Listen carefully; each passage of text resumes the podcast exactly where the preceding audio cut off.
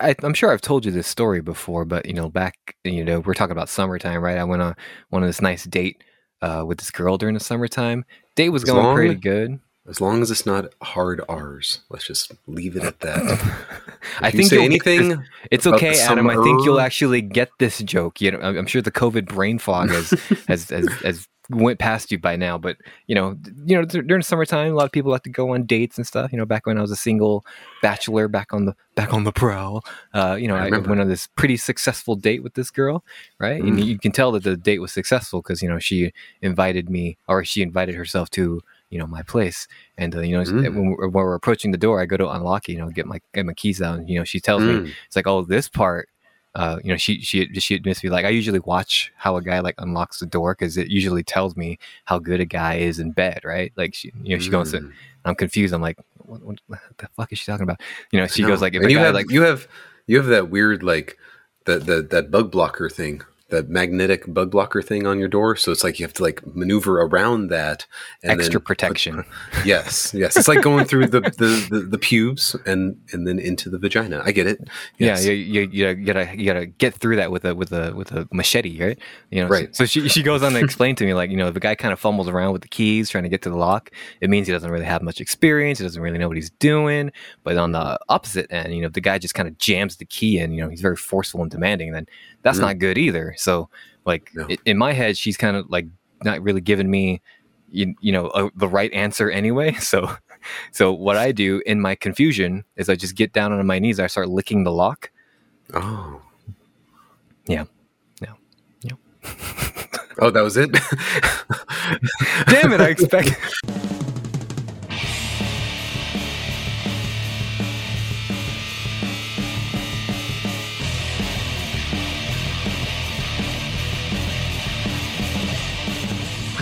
I'm gonna get you one day, Adam.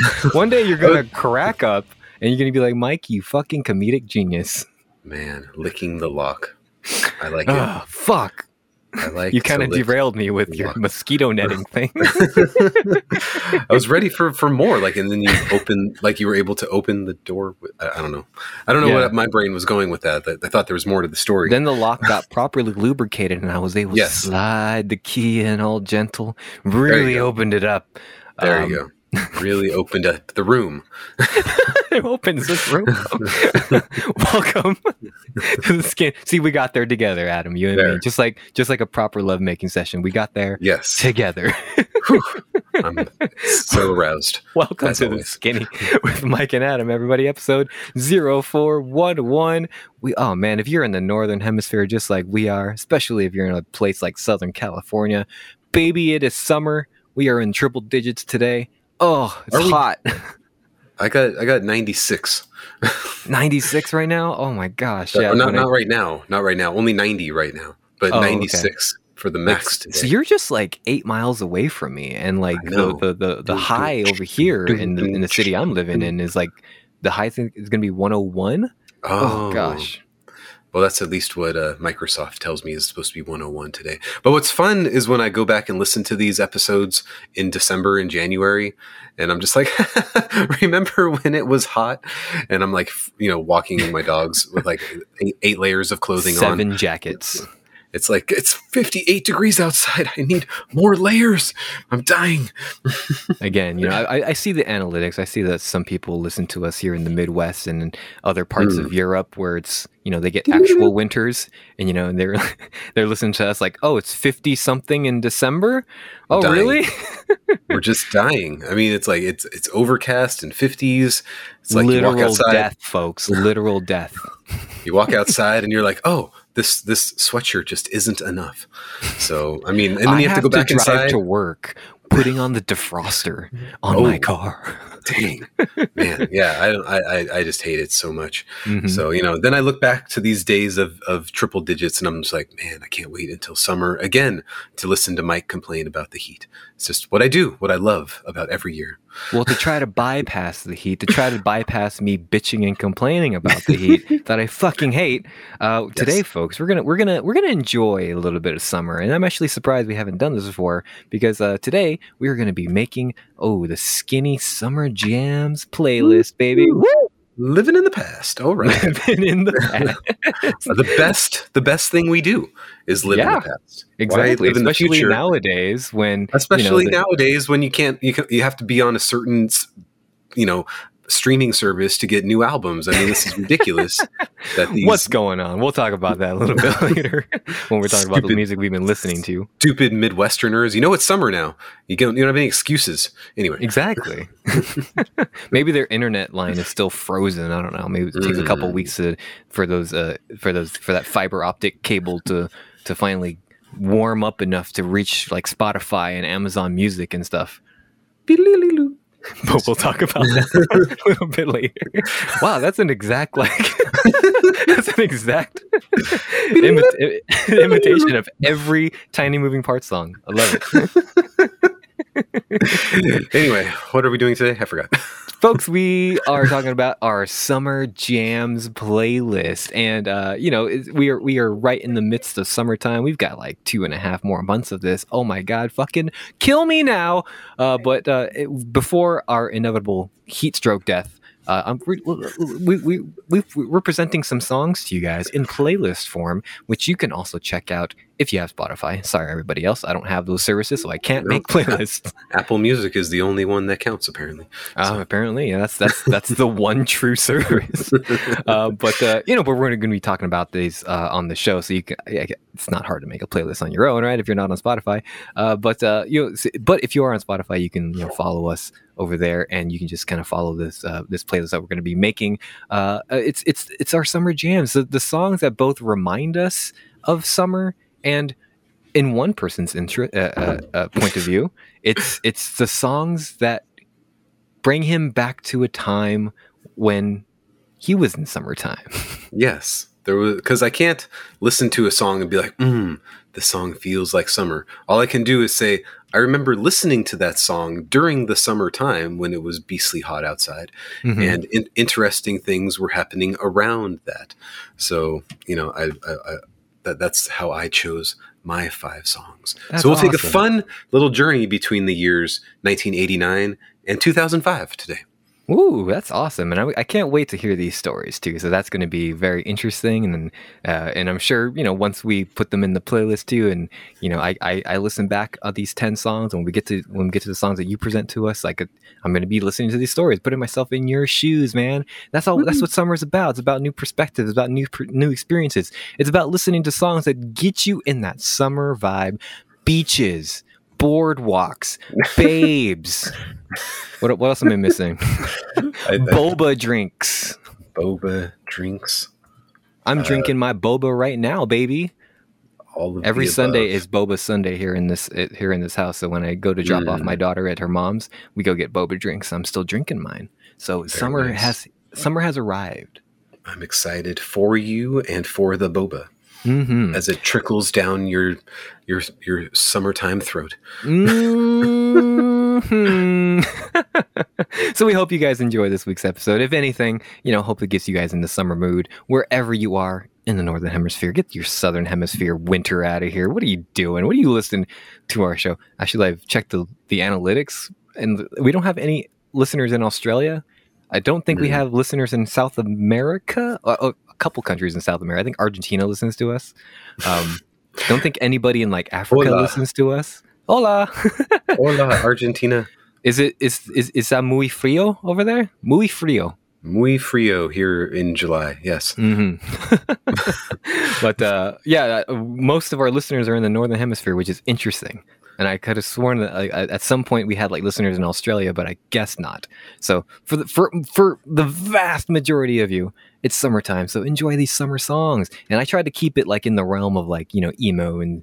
Uh, like, there's, like- there's like one song I would consider screamo, you know, kind of that pop punk realm. I mean, pop punk is just littered with summer vibes everywhere, mostly unintentional, but like mostly summer vibes all year long, baby. So I tried to keep that at a minimum. And Adam and I specifically kept out the song, uh, the, the cover song "Boys of Summer" by the Ataris. Thankfully, doesn't Yeah. mean that the, the the Don Henley version won't show up on one of our lists. Oh, I mean, there we go.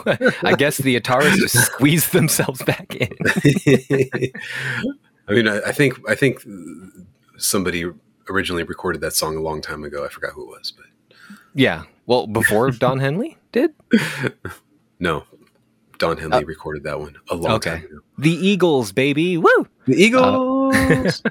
So, uh, honorable mention from the both of us by the Boys of Summer. It's a legit banger. I love the Ataris version.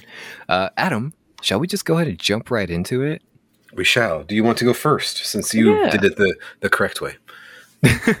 well, I did it the boring, predictable way, so that you'll save your stories for for last, and then we'll end on one of your amazing stories. These are in no really particular order. I just kind of put them in the order of like most obvious to least obvious, and you know. But I hope they all still give you kind of summer vibes. And the most obvious um, way, in the most obvious song I, I can probably think of besides the Ataris Boys of Summer uh, is a song from 2003, I think it is.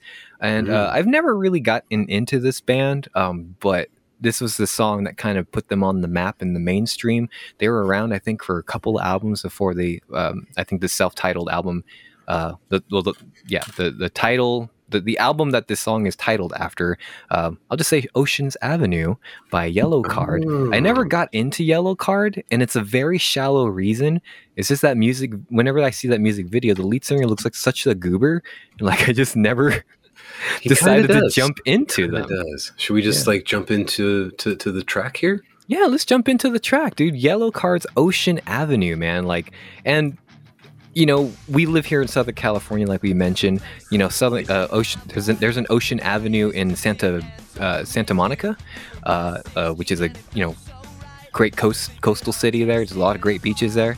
I've been to a few. Adam, I'm sure you've been to a few beaches in Santa Monica as well. Of course, of course.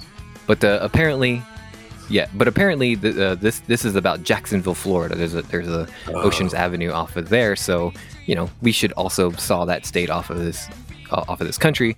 Uh, we don't need that state anymore. But Oh, I, I saw I saw the violin player. I saw the there he is. living it Yeah. up, man. Yeah, this I is a, remember- this this song is a fucking vibe, dude. And I remember just when when, when this came out in 2003, it just got stuck in my head. And also that Mhm. sound with the violin, the pop punk uh, aesthetic is just it's it's it's jarring at first, but it's it suits this song and this band's aesthetic so well. I, yep, I remember this video and just being like, "Please tell me this is not where music is going." I just I can't watch this violin dude. I'm sure I'm sure these albums are great. I know they had like seven or something, and I never listened to them either. Yeah, this But, band uh, had like a very successful career. They've been around for a long time. I think they just recently reunited as well. Um, yeah, they broke up I think like 2016 or 17, and they just recently came back. Uh, but yeah, you're right. They had like a nice long career of albums, and oh my gosh, starting in 1997 with midget tossing. Mm. Seems seems uh seems insensitive by today's standards. All the way to their self-titled album in 2016. That's two, four, six, eight, ten albums. Woo! And this is the only song I know. I remember seeing it on one of those music video channels hmm and just being like, "Wow, they went for it." Yeah. and it worked. They followed this one up with another song. It's like a kind of a ballady song that I like. If you just on paper, I think like I like better, but Ocean's Avenue is like just far and away a much more memorable song. It, it's it's uh, it, it's just a song that Video. It's the video's bad. it's so 03, just all the camera angles and yeah, like yeah, but the oh yeah Anyway. yeah like the with the with those weird like upside down like things. yeah. Fun fact: uh, the music video was directed by uh, movie director Marc Webb. Like he used to do a bunch of music videos before he moved on to movies. Marc Webb would go on to do um, uh, to direct The Amazing Spider-Man and The Amazing Spider-Man Two. nice. Those awful movies. Yes. This band had its day, Mhm. that's for sure. I think they still are having a day. I would have listened to this if I had been into this type of music in 2003. I just can't bring myself to go for all 10 of their albums now. Yeah. I, I mean, I don't. Yellowcard, like, even though they had like a long, successful career, I don't really hear a lot of, a lot of people talking about them. So maybe they just kind of had some a, a couple good albums, and then, or you know, uh, as far as like the mainstream audience is concerned, like maybe they just had a couple like really good albums, and then they just kind of coasted until 2016. I don't know. Maybe. They talked about it on the uh, that other podcast with the right wing crazies that we used to listen to. they came back. Yeah, they came back for five, six episodes and then disappeared again. Whoops. the right wing crazies. but they they loved Yellowcard and Mhm. all that. Well, they also So, love um, everything, but uh, so They don't like certain things. I forgot what they what- don't a like certain people. anyway, uh, but uh, yeah, uh, so, so this is kind of like your only real exposure to this band, just uh, the song Yep. Ocean Avenue. Just this video, I've saw it maybe once or twice. Mhm. That's all I know. And I just remember seeing that violin and just being like, "What? I don't even hear a violin." But Hard okay, out. I guess. I You guess don't there's hear a the violin? Like, do you you can hear it now though, right? Oh, I wasn't paying attention. I'm sorry. it's okay. When you listen back uh, on this episode, I'm sure you I'm sure you can hear it much better. It sounds ex- if it is there, it sounds exactly like a, a lead guitar playing that doo doo doo or whatever. Doing this tremolo. yes, or it could be a keyboard for all I know. Mhm. Somebody's Casio set to violin. I mean, interesting band, you know, especially back in 2003. They definitely had the that had an interesting sound. Uh, just just bringing in the fiddle was was enough to make them stand out and go out to the mainstream. But uh, yeah, Ocean's Avenue, man, so, summer vibe, and it is a little obvious. I, I, I admit, I mean, it, it is literally talking about boardwalks and and Cherry Street and literal Ocean's Avenue and sleeping all day, staying up all night, which is what we do in the Mhm. summertime, especially when you're a young person. But uh, yeah, dude, good song. Good song. Okay, are you ready for my jolt down memory lane? Adam, tell me a story. Okay, so this is a very benign story to start us off with, but the year, like I mentioned, 1989. Um, I, I was, was three.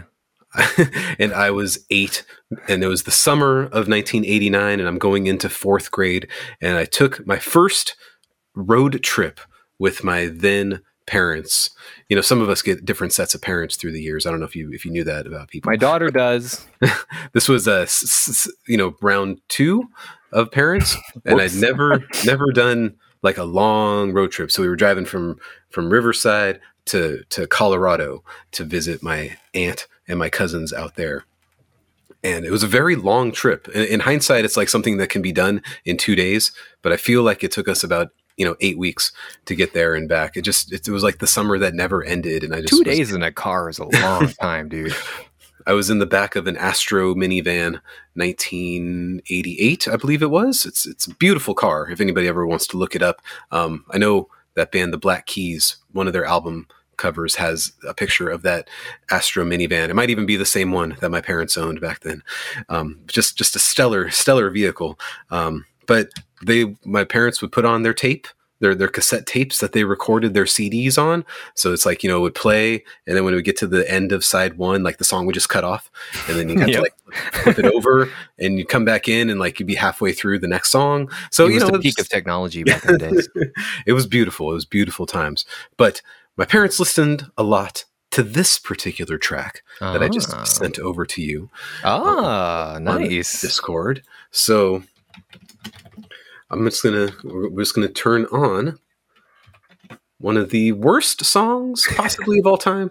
Some would say I still don't like this song, but for some reason my parents played a lot of the Eagles back in the Mhm. day, and maybe if I ever went back and listened to the Eagles, I might like the Eagles. I don't know.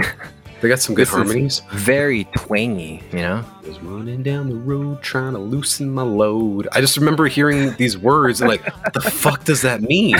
Loosen my does that mean take a dump? What's I I just and, and he's just talking about all these girls and all these like he's got all these women and you know and then like and then he talks about being in Winslow, Arizona. And I remember on this trip we I think pretty positive that we drove through Winslow, Arizona, and my parents were like, "Oh my god, man, we're totally in Winslow, Arizona. We got to play the song, bruh." And we did. And um, you know, my parents talk like that. They, it's exact, exact. Um, and yeah, like I, I just remember hearing this song so much, and still, after all these years, not thinking it's a very good song. but it But captures it's got a vibe, moment. though. Yeah, it's got a vibe. It definitely uh, for you definitely captures a moment, right? And I can imagine like this is like a really good like. I'm, I'm imagining in my head like a road trip montage. Like you know, Yes. there's like there's that there's that show where like oh we gotta get to fucking Utah to save the kids or whatever. right from the aliens. Yes, from the aliens. Yeah. and so it was just a lot of desert driving. Like I didn't, you didn't realize how big the desert is until your first trip through it when you're eight years old, Mhm. and you're just like, wow, it just never stops, it never ends. so, um, yeah, and they would just like play the Eagles' greatest hits over and over and over and over and over again. And yeah, I just remember thinking like, man, he's got a lot of girls that like hate him, and then he's like on, on the corner and like, look, there's a girl and it's a girl, my lord, in a flatbed Ford, slowing down to take a look at me. And I was like, wow, is that is that what it's like to be a grown man? You're just like hanging out on the corner, and like all these chicks just like they're just like cruising you, and and and, and they just like check you out, and you just like, oh man, I can't wait to be an adult. yeah. This is exactly what it's like to be a man. Uh, and then yeah, looking for a lover who won't blow my cover. She's so hard to find. I have no idea what any of those mean, but I tried to figure it out when I was eight, and I still don't think I figured it out. It just means that oh, I think uh, I, I don't even know who sings that song. Is it Glenn Frey or Don Henley? One of them. They they they had a lot of sexual addiction problems. That's all it boils down to. right. So this is this is a song we shouldn't be glorifying, but you know, a lot of people No. summertime. It's about that new love. It's about that. It's about taking road Mm. trips through the desert. It's about Yes. It's about sex addiction, right? Yeah. That's what summer is all about. so it was Glenn Frey who who sings on that one. You Oh, know, they had on. like three, four lead singers in that band. So Yeah. it was a Don huge Henley. Yeah. Yeah. Boys of Summer. It comes right Summer. back. I brought it up, man. I knew I would. Yeah, absolutely. Don. Henley always makes it onto every summer list. He can't. Mhm. So anyway, that's story number one. Benign story. We drove there. Um, we drove back. It was the longest trip in the entire world. It was probably uh, literally like six days altogether, but it felt like forever. Um, Did you have a good then- time at your aunt's house? I think I did. Nice. Thanks. It was it was The Eagles? Colorado, Colorado in the summer, so it wasn't like your normal Colorado yeah. that you usually get. So I just remember like riding bikes a lot. That was it. nice. Well, that's awesome, man. Yeah, e- Eagles is a was was a band that uh, was around a lot in my childhood as well. My dad put it on and Mm. on his computer, so it like it, so it kind of like reverberated throughout the house all the time. So very familiar Mhm. with the Eagles. Very familiar with the song "Take It Easy." Very cool that you have that. Uh, 1972. Man, oh, that's an wow. song. Yeah, oh my gosh, yeah. Uh, but uh, yeah, dude, cool, cool summer vibes. I'm getting, I'm getting like, I'm getting vibes of like, you know, road trips, like you said, down the desert, and sounds like it's exactly what it what it meant to you. It was. Very cool. All right, Mike. What's next for thee? So not quite going back that far, not you know, not not 1989, but more like you know 2011. There was a little band that uh, a lead singer that we like started, and uh, he was he was he, he was making the rounds, making a super group, if you will. Uh, you know, and now that we just kind of had like that band's second album come out not Mm. too long ago, Man, way back in forever. this band's first album, they had a song over there called uh, "I'm Here to Take the Sky" by the by the good old band Drugs. Uh, this song doesn't really like mean anything. It's not like this is it's, it's not like Ocean's Avenue, right? Where it's like oh beaches and boardwalks, but well, th- th- there's like a musically there's like this kind of simplicity to it that I that, that kind of really reminds me of carefree summer days, carefree summer nights. Uh, the, the song itself kind of talks about like new love that's a little strained. And, you know, and, and what did I say at the beginning? Summer is about three things: beaches, boardwalks, babes. All right, this falls into Boobs. babes, boobs. Battlestar Galactica. All right.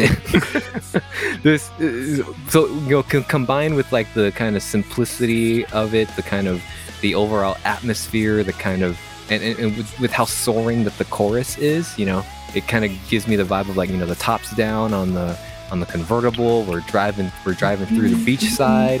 You can see the ocean and the sunset. You know, it's you know the the hot girl in the back seat is getting up and like her scarf is like flying in the in, in the breeze. You know, It just-. Yeah, What- what- exactly. Are you in Argentina s- summer again? this is in Ar- This is in Argentina, July. okay, her summer dress. Her summer Oh, thank dress you. Thank is you. blowing in the breeze at the. uh, you know, while, while while while while we're driving along the beach side and this song is playing in the background. You know, I think of Craig Owens in the summertime, and yes.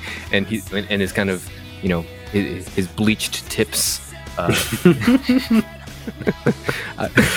Right. I don't know what Michigan guys look like in the summertime, but I imagine they look like Craig Owens back in 2011. Right. They're Yeah. really sunburned, I think. Sunburnt, tattooed, drug drug problems, Yes. depression, sad boy summer, narcissism. no, does this does this song kind of give you like some summer vibes as well? I guess it kind of does. Yeah, especially that chorus. Like, like that chorus really gives off like the, the like the just hanging out with your buds, going out. I'm I'm thinking montages. Summer is all about montages for me. Like, Oh, there you go. There you go. I mean, The- Michigan summer, it's like, oh, I'm just going to, like, you know, walk to the end of the street and throw something in that dumpster and walk home. I'm Like, gonna Michigan! I'm gonna throw a rock in the polluted lake. and look at Canada from afar. hey, Canada, you're looking good over there, bud. Uh, yeah, dude. Like, uh, so again, this isn't this isn't like an, an overtly like like Ocean's Avenue like summer like specific song. Like, I just remember every time I used to listen to this, I listened to it a lot back in 2011. Like, it, it just gave me like it, it, it put me in the shoes of like somebody who's having fun like with their buds in summertime because i never I, I always had like a bunch of like sad boy summers like my summers mostly consisted of like hang, playing video games in my room blocking out the sun oh my god so i never had like these And now, like now it's the same thing. He just opens the blinds. Exactly, right? Yeah. uh, but now I now I go to beaches with my family. We go to do summer activities. We go to the water park, and you know, we you know, I try to give my daughter the summers that like I didn't have when I was her age. So you know, uh, so put. You know, I, I, maybe that's why montages keep coming up in my head is because like I'm trying to fantasize and romanticize about the summers I never had. So thank you, Craig Mm. Owens, for for giving me the montage of the summer 2011, baby. And 11. Beautiful, beautiful stuff. hmm All right. Summer romances. I never had them. Do you like songs that are not so happy, Mike? I love I w- sad I boy would- summers, dude. I would love I would love for this to be a montage song. In the movie that I make someday, this will be the Mhm. montage song. But, you know, I've told you this story uh, you know, uh, probably many times at this point, but we Mhm. relived it when you uh, deep dove into this band. I think last year it was yeah, I Um, think I know where you're going with this. 1994. I don't know if you remember that year very well. Um, I was do. seven.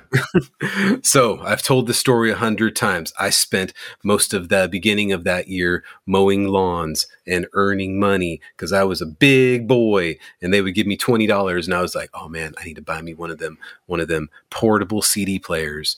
And those things are a hundred dollars, man. And I just Ooh-wee. need to save up some money because I can't wait to just be walking down the street with my CD portable CD player, listening to my CDs. Little did I know that walking and whole and having a CD uh, player made it skip incessantly. But I the wasn't technology wasn't quite there yet. yes. So um so in the in July, the end of July 1994, almost exactly how many years ago? Are we, are we talking almost 30 years? 28 years ago. 28 years ago practically. Dude, So, we should uh, just that- put one foot in the grave right now. so that same incarnation of that family started to fracture and fray and and and and, and disappear over the course of that summer of 1994 but damn it did i save up my money and i bought not only this cd man but also this album which was the first like real album that wasn't weird al yankovic uh, that i ever bought and so i put it on on my walk home from summer school going into ninth grade and it was hot and I was dying and I had to walk like, I don't know, 17 miles from the school to my house. Why? Because nobody cared. And I think I had gotten my bike taken away for some reason. So I had like to because walk. you were grounded? I think so. I think Oh, so. I think I had left it in the front yard or something. So you know, logically, you, you take the bike away for a week when when that happens. So um, parenting. Anyway, Good parenting, yes. so I had to walk all those miles from the high school to my house, and I turned on this album in 1994. Yeah, this baby. This song popped up, track number one, Stone Temple Pilots, Mm, Dead and Bloated. Love it. And I was just like, wait a minute. Who is this band? This album's been out for two years at this point. I finally bought it, man. I finally am cool. I'm so awesome. And I just anything anything related to my personal life was out the window. I was just like, finally, I am cool. Because I am on the cutting edge of music here in 1994 with this album from 1992. Mhm. So yes, this song will always re- remind me of that. I remember that walk home so vividly, and knowing that my family was crumbling uh, later that week, um, and then just turning this al- album on again, over and over again throughout that summer, and just being like, "What? Who needs a family? What? What is a family anyway? I don't need that. I'm cool now." Because I listen to Stone Temple Pilots. I'm 13. Summers is are good. about three things, baby divorce, dystopias, dead and bloated. exactly exactly. And i felt it. And i even went to Th- thailand that summer to visit my dad and i took this album with me and i was just like yeah i'm gonna hang Okay. out. Coolest person in Thailand right now. i'm the coolest person. Like that that i remember like looking out the window to my bedroom and seeing like a security guard in the building across the way. I'm like man if he knew what i was listening to he'd get it. He'd get it. He'd get why i was so cool I was like, wait a minute, he probably doesn't speak English, but he would still get it if he finally heard this album. dude like early 90 early mid 90s like this song was like the festival darling dude like this Oh is like God. this is like the song you fucking blast when you're on your way to like i mean warp tour wasn't around like in the way that it used to in, in the way that like it, it would turn out to be like when you're going to like a fucking like uh ah shit what's what what, what are they called not fest fucking Ozzfest when you go to like fucking Ozzfest or something like you're playing Mhm. you're fucking blasting this song and Of course. when when it's Ozzfest when it's Ozzfest play fucking during the summer dude when you're fucking hanging out with your high school friends because you're fucking Yeah. cool and dark and Yeah. and broody Yeah, boom it's awesome. I was there, but that was 1999. I'm not there yet. right yeah dude this is a great pick like uh, uh, you know I, I, my, my list is definitely skewed more towards like the pop punk kind of more to the upbeat side of like rock music but like yo this is a fucking vibe too this is a summer vibe I, I think so. And I had never heard it before this particular day in 1994. So I don't know how I avoided the radio for those two years without hearing it. But I knew other songs from this album. Um, but yeah, this one was the big surprise, and I was always like, "Wow, I'm gonna, I'm gonna make it. It's gonna be okay." love it And here I am, 28 years later, like, it's not okay. oh wait, no, I'm, I'm fine. I'm fine. you'll be I'm fine alive. you'll be fine I'm you've got you've got stp dead and bloated you're good All right, Mike. What's your number three? fading out this song. So this is a song that is, I think, is a little bit more lesser known. Uh, this is, uh, I mean, we're, we're familiar with this song, but like, it's not a Uh, we're, we're familiar with this band, but like, it's not a band that like, we, we talk about a lot. Um, one of our listeners, uh, one of our friends over on Discord, introduced us to, to this band, and uh, I I, remember like after checking out this band. Uh, just kind of listening to some other songs here and there from some of their other albums as well. This is the song "Freshman Year" by the band Jail Socks. Uh, Ooh, yeah, we don't haven't, we haven't this song though. yeah, I we know, don't, I know the person you're talking about. yeah, we have we haven't really talked about Jail Socks a lot. I mean, like you know, like the, the album that we were recommended to kind of came and go, but man, you want to talk about like Sad Boy Summer, dude? This is fucking Sad Boy Summer all Mm. over, dude. This is from this is from 2018 too, and it's uh, lyrically, it's actually pretty like interesting. Like there, it's very picturesque. It's just. It's like, like I mean, the line, the line is literally like, "Whatever happened to Friday nights in your house and getting high in my car, waiting for your mom to text us." Hmm. it gets like, hey, that's that, that's a fucking like just hanging out with your friends and just you know, sad boy summer, not not really doing it while all the jocks were out on Ocean Avenue checking out babes and boardwalks and boobs and Battlestar Galactica. Like you, you're just getting high with your friends on, the, on a nice summer night, waiting for mom to pick us up, yo. We didn't care. We loved the late nights, waking up tired as shit. I have so Remember- many like relatable summers just doing Remember- that, dude. Remember three years ago? Man, it was so long ago. Oh, it's so oh no, like it's so picturesque, man. My daughter was in her early teens. 2018. anyway, I mean, whenever whoever the lead singer of Jail Socks was when he was like fucking four, 13, 14 years old in 2018, I'm sure. well, I know you. I don't know too much about this band. I didn't listen to this album, um, but Yeah, I didn't listen to this album either, but like I remember just like checking out songs here and there. I think I saw this on Bandcamp was one of my first exposure to the song. And this one just kind of like stuck with me. And I was like, oh, this is a pretty neat song. I like this one. Cool. Yeah. So you so you know we got uh, you know some kind of like little emo Midwest kind of vibe as well. Like it, it- so it seems kind of obvious as far as like picking it for the list, right? They they kind of automatically exude that kind of jolly hanging out with your friends vibes, which is you know that's not something to be dismissed. But uh, yeah, I, I, I just these- like the song. I think it's a cool song to kind of highlight. Are these guys Midwestern as well? Just I'm basing that solely on the sound. I Well, think it got- should be illegal to like make a song like this if you're not from the Midwest. Probably, Yeah. probably. So there's a guy in the band called Coleman. His first name is Coleman. Coleman, he's definitely from the Midwest. Looks nobody Shark- in California or nobody in the East Coast is naming their son Coleman. They're from North Carolina, from what it looks like here. Charlotte, North Carolina, Southeast Mm. emo. Oh, the Southeast, emo scene. Southeast emo. Wow, Interesting. North Carolina, that's more like mid East. The Middle East. Middle East emo. And you know what? With like how it. conservative they are in fucking South Carolina, they might as well be the Middle East. You know? North Carolina, whole different story up there. Yeah. Never mind. They voted for Obama, I think. probably, probably. But which which means we fixed racism, right? yes. Uh, Yeah. We always we always did. Ah, Yeah. the next song is starting. I can't listen to steering wheel. That's not as that's not a, That's not a summer song. Get it out of here. a summer song. Oh my All right, god. Mike. Anything more to say about jail socks? I love before- Midwestern emo, and it always Okay. gives off a summer vibe. Mike, do you have eleven minutes? Oh my god, the next song with eleven minutes. what are we? What are you doing to me? What do we got I'm here? putting on one of the greatest songs of all time. All what right, I'm doing. what do here. we got here? Oh my god, this is awesome.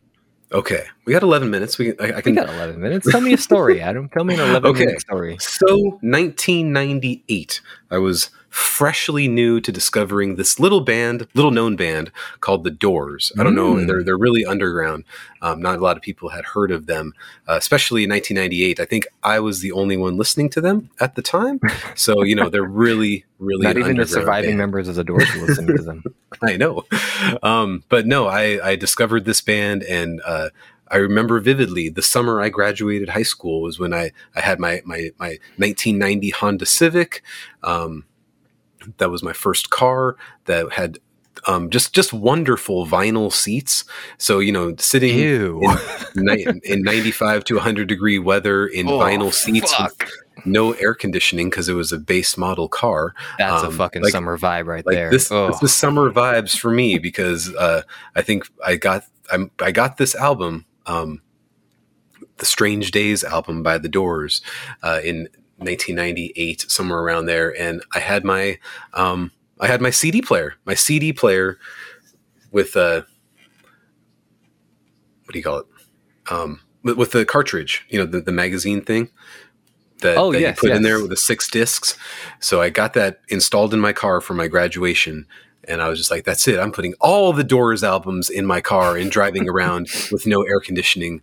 And, you know, I was a very large man at the time and I was like smoking cigarettes. And I'm sure the smell of that car was just beautiful. Ooh, dude i am literally in there right now like my mind just just got taken to that right there i was grow- Right. I, I- you know i grew up cars just like that where the fucking seats were vinyl as fuck they were hot as fuck air conditioning never fucking worked and my Never. And, even if ever it did like my dad, what works? cheapskate he he would never turn it on because it because according to him it messes up the the, the, the fucking mpg or whatever right, always. oh I'll get one less mile to the gallon. yeah exactly Oh.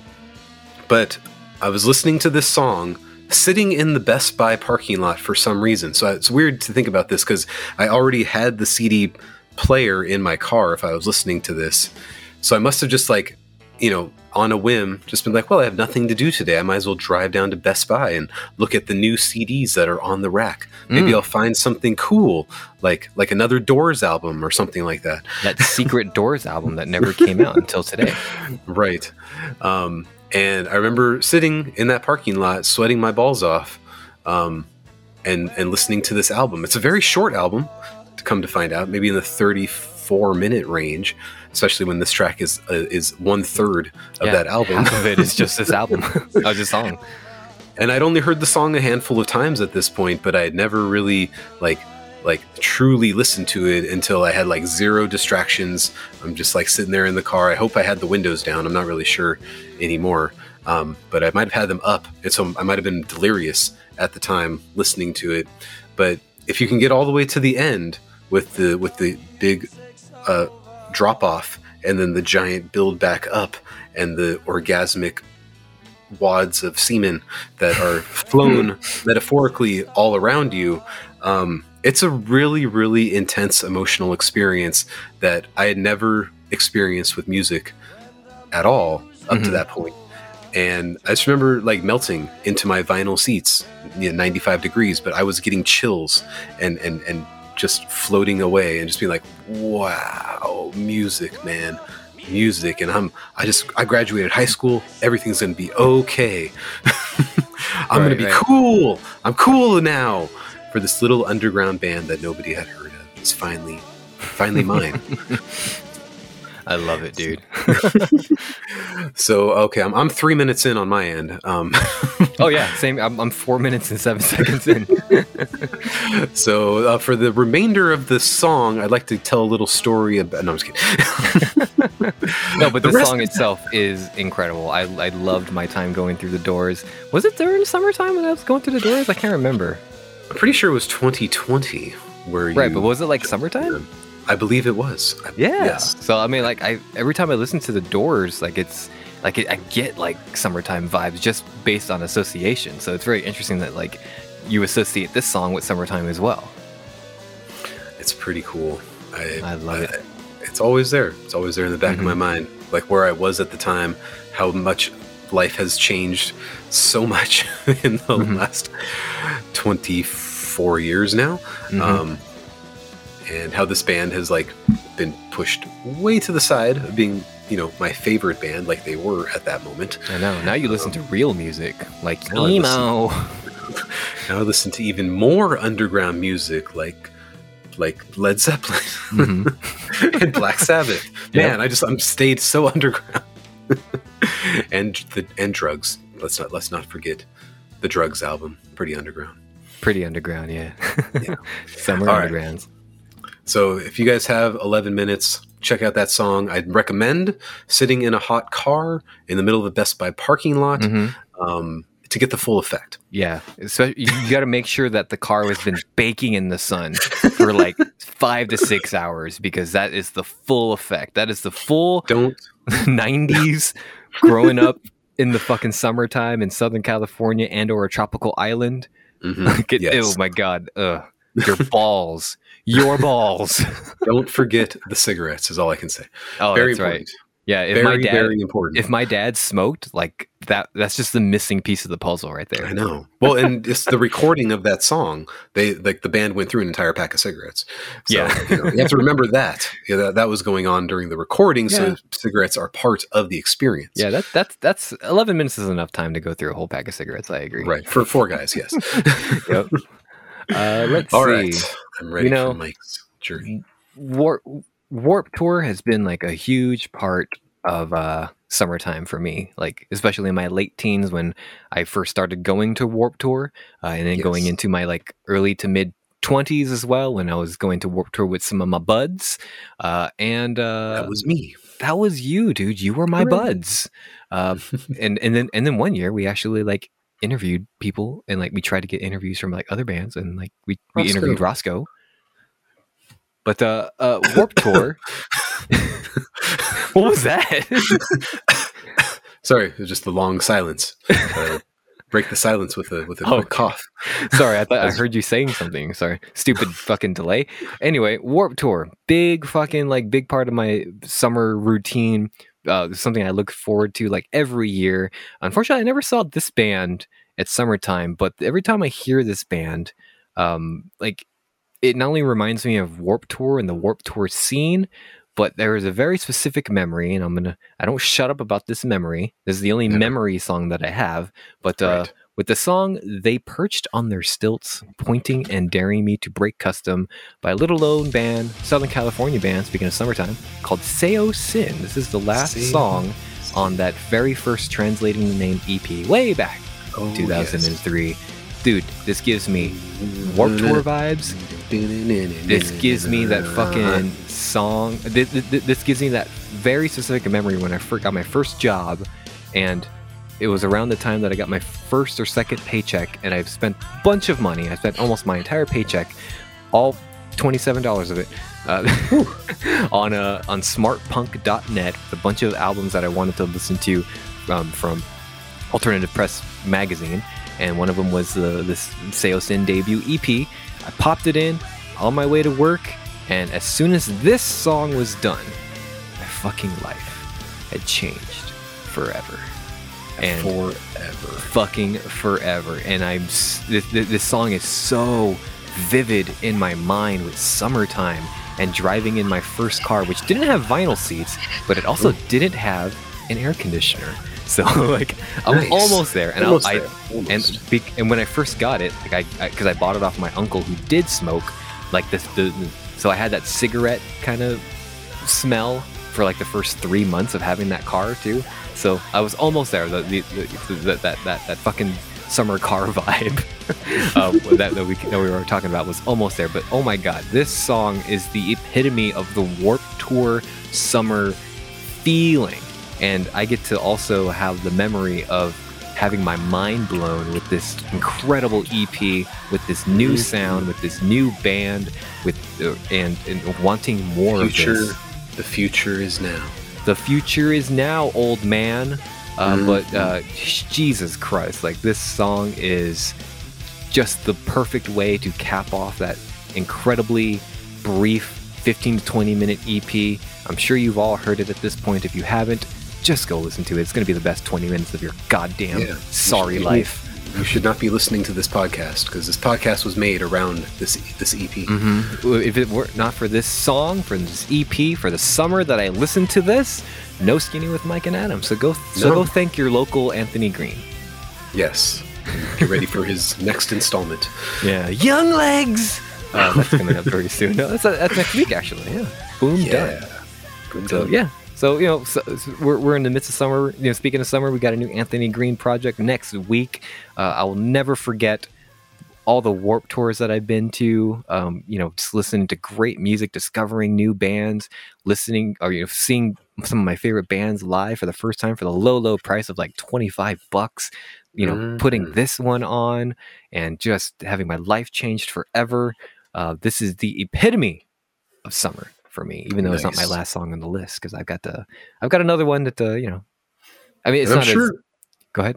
I'm sure we heard them play that song um, at that festival we went to in 2016. I forgot the name of, where we interviewed Corey Wells.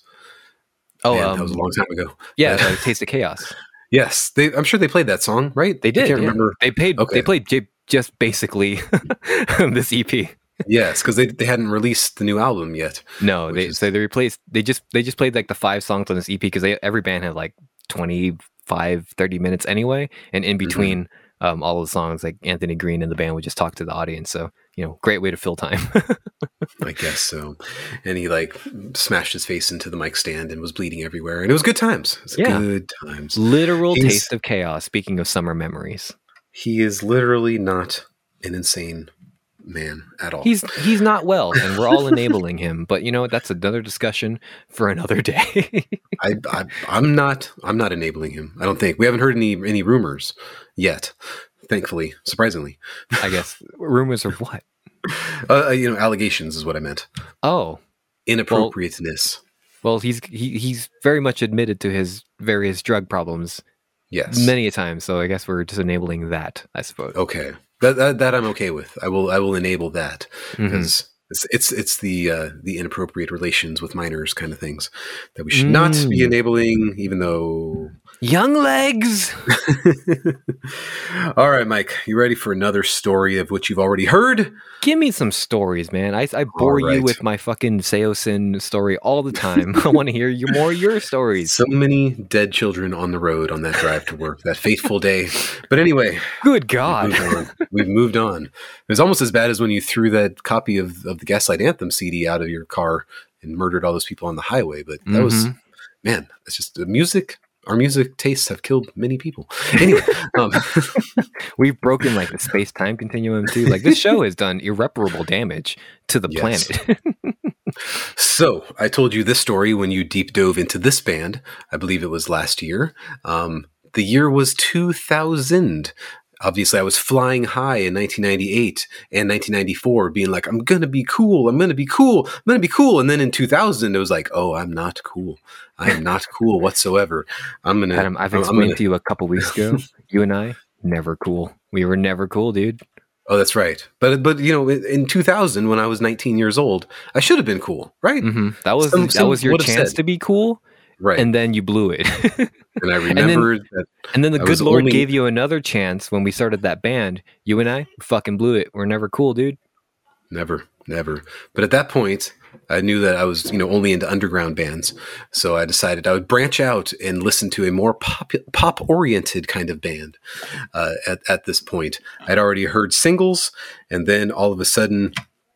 You know the the uh, video for this song popped up onto my VH1 that one fateful July morning of 2000, and I said I will go buy this album now, and it ended up turning into one of my favorite albums of all time. But there was a day where my parents were not home and I was left in my house alone with nobody to hang out with and nothing to do and no money to do much with That's Because so I- had no no no money.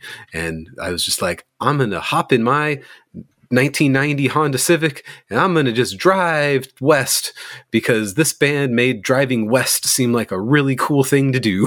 Mhm. So I turned on my Californication album by the Red Hot Chili Peppers and I hopped on the 91 freeway and had no idea how to get to the ocean, but I drove until I got tired of driving. You And just then I- roll down the window and put your nose out.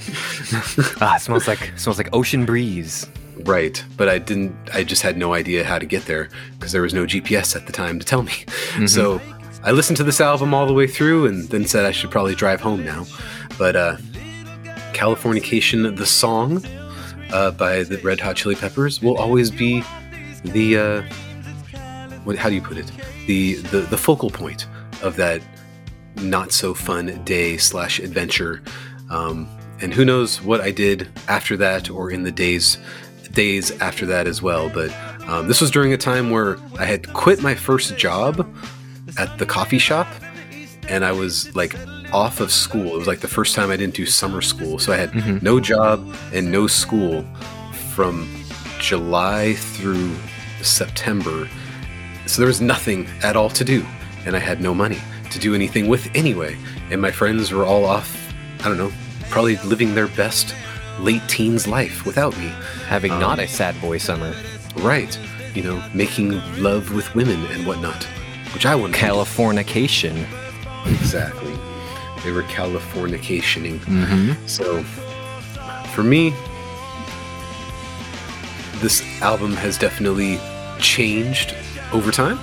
I appreciate it even more now. Oh, but I'll always have, I'll always have that memory of being like, I'm going to the beach, but I don't know where the beach is. So what's the point? I guess I'll turn around and go home now. It was the most pathetic excuse. And I remember you asking me because I, I told you that like I went to like a record store and you know was looking for albums, and I remember looking for like a Nickelback album that was Mhm. not there. um, and uh, then like some guy like telling me like, "Hey, come check out my sound system in my car," and then like you were worried that like that guy would have like you know tried to kill me or or kidnap me or something like that. Yeah, yeah. And I realized like I wasn't even that cool to have something interesting like that happen to me. Like I was so lame at the time. if only I Like, was this guy- cooler, I would have gotten raped and murdered by this stranger. Right, exactly. So instead, I drove home, you know, alone, and who knows what the rest of the evening looked like. But it wasn't fun. I'll just put it that way.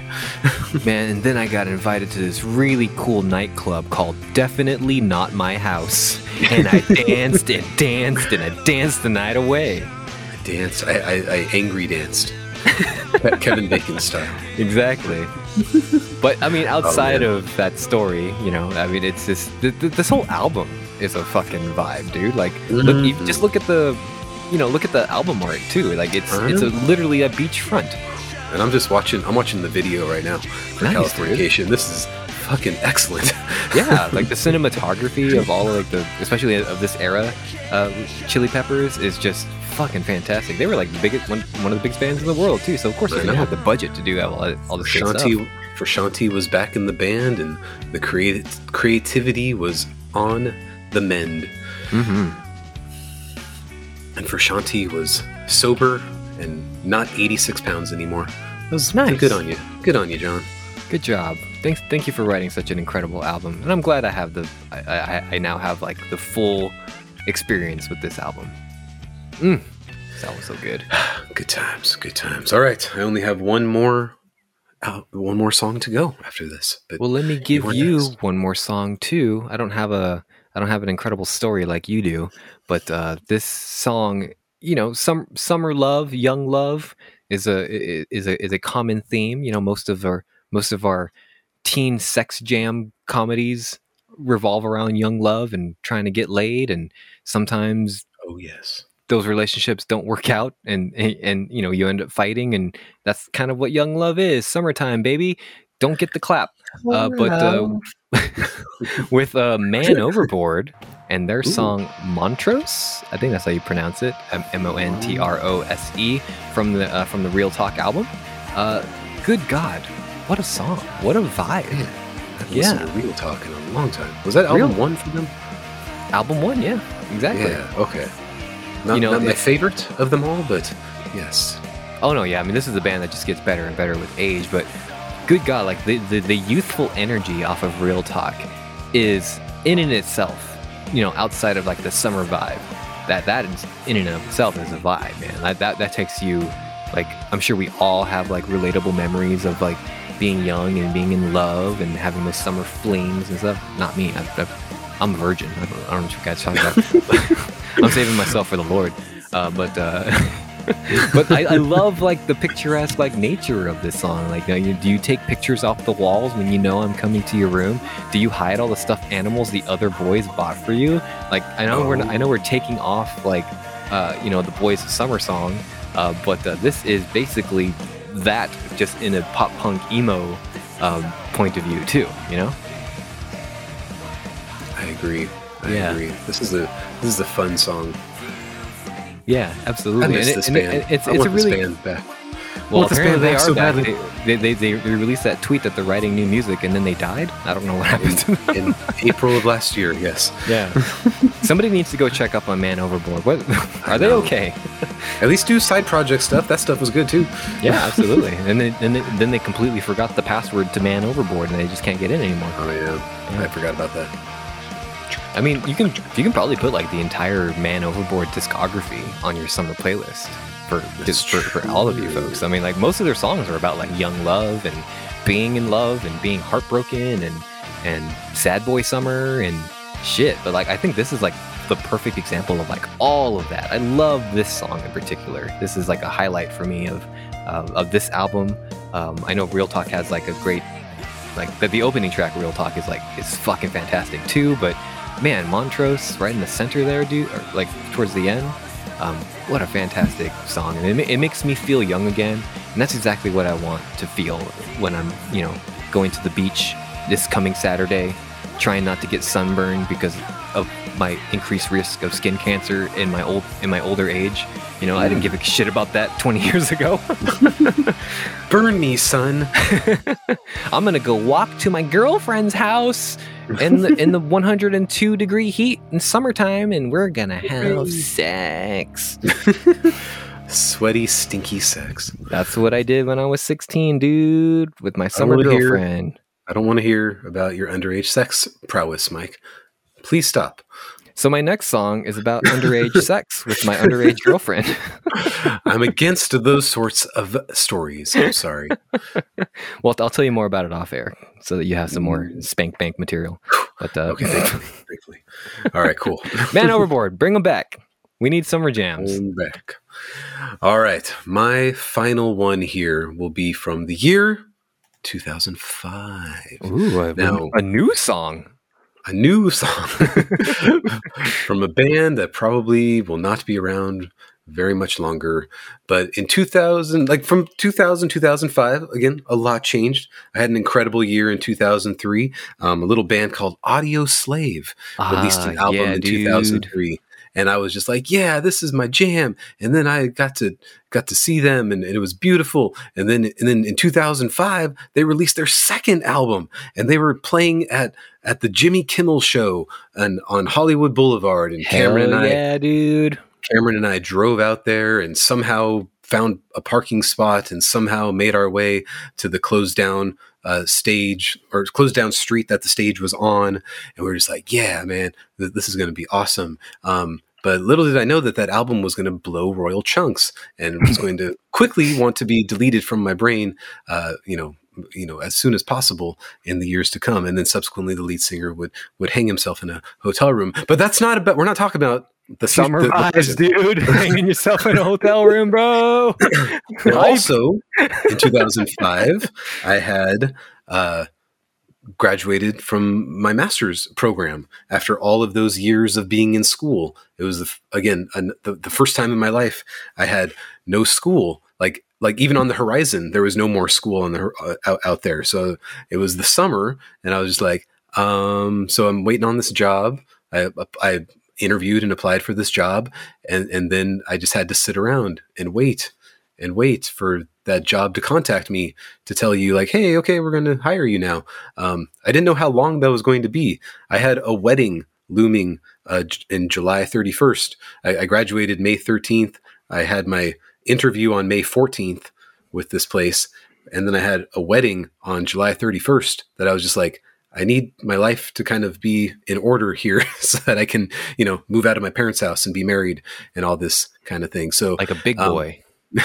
so I, so from May, you know, 14th through uh, the end of June was a six week period um, of sitting around my mom's house with absolutely nothing at all to do. Again, uh, you know, no job, no money. I have a master's degree and a wedding coming up, but I have like I. I couldn't even like go out for food because I had like very little funds. So like Dawn and I would just hang out at my mom's house like all day long and like you know make food for ourselves and watch TV and like all those days just strung together and you're just like what what the hell's going on here? Like I I, I need to get my life going here. But somewhere within that realm this album came out.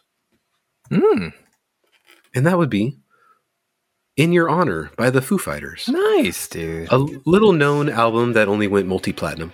Um, again, a very, very cutting edge of unknown bands.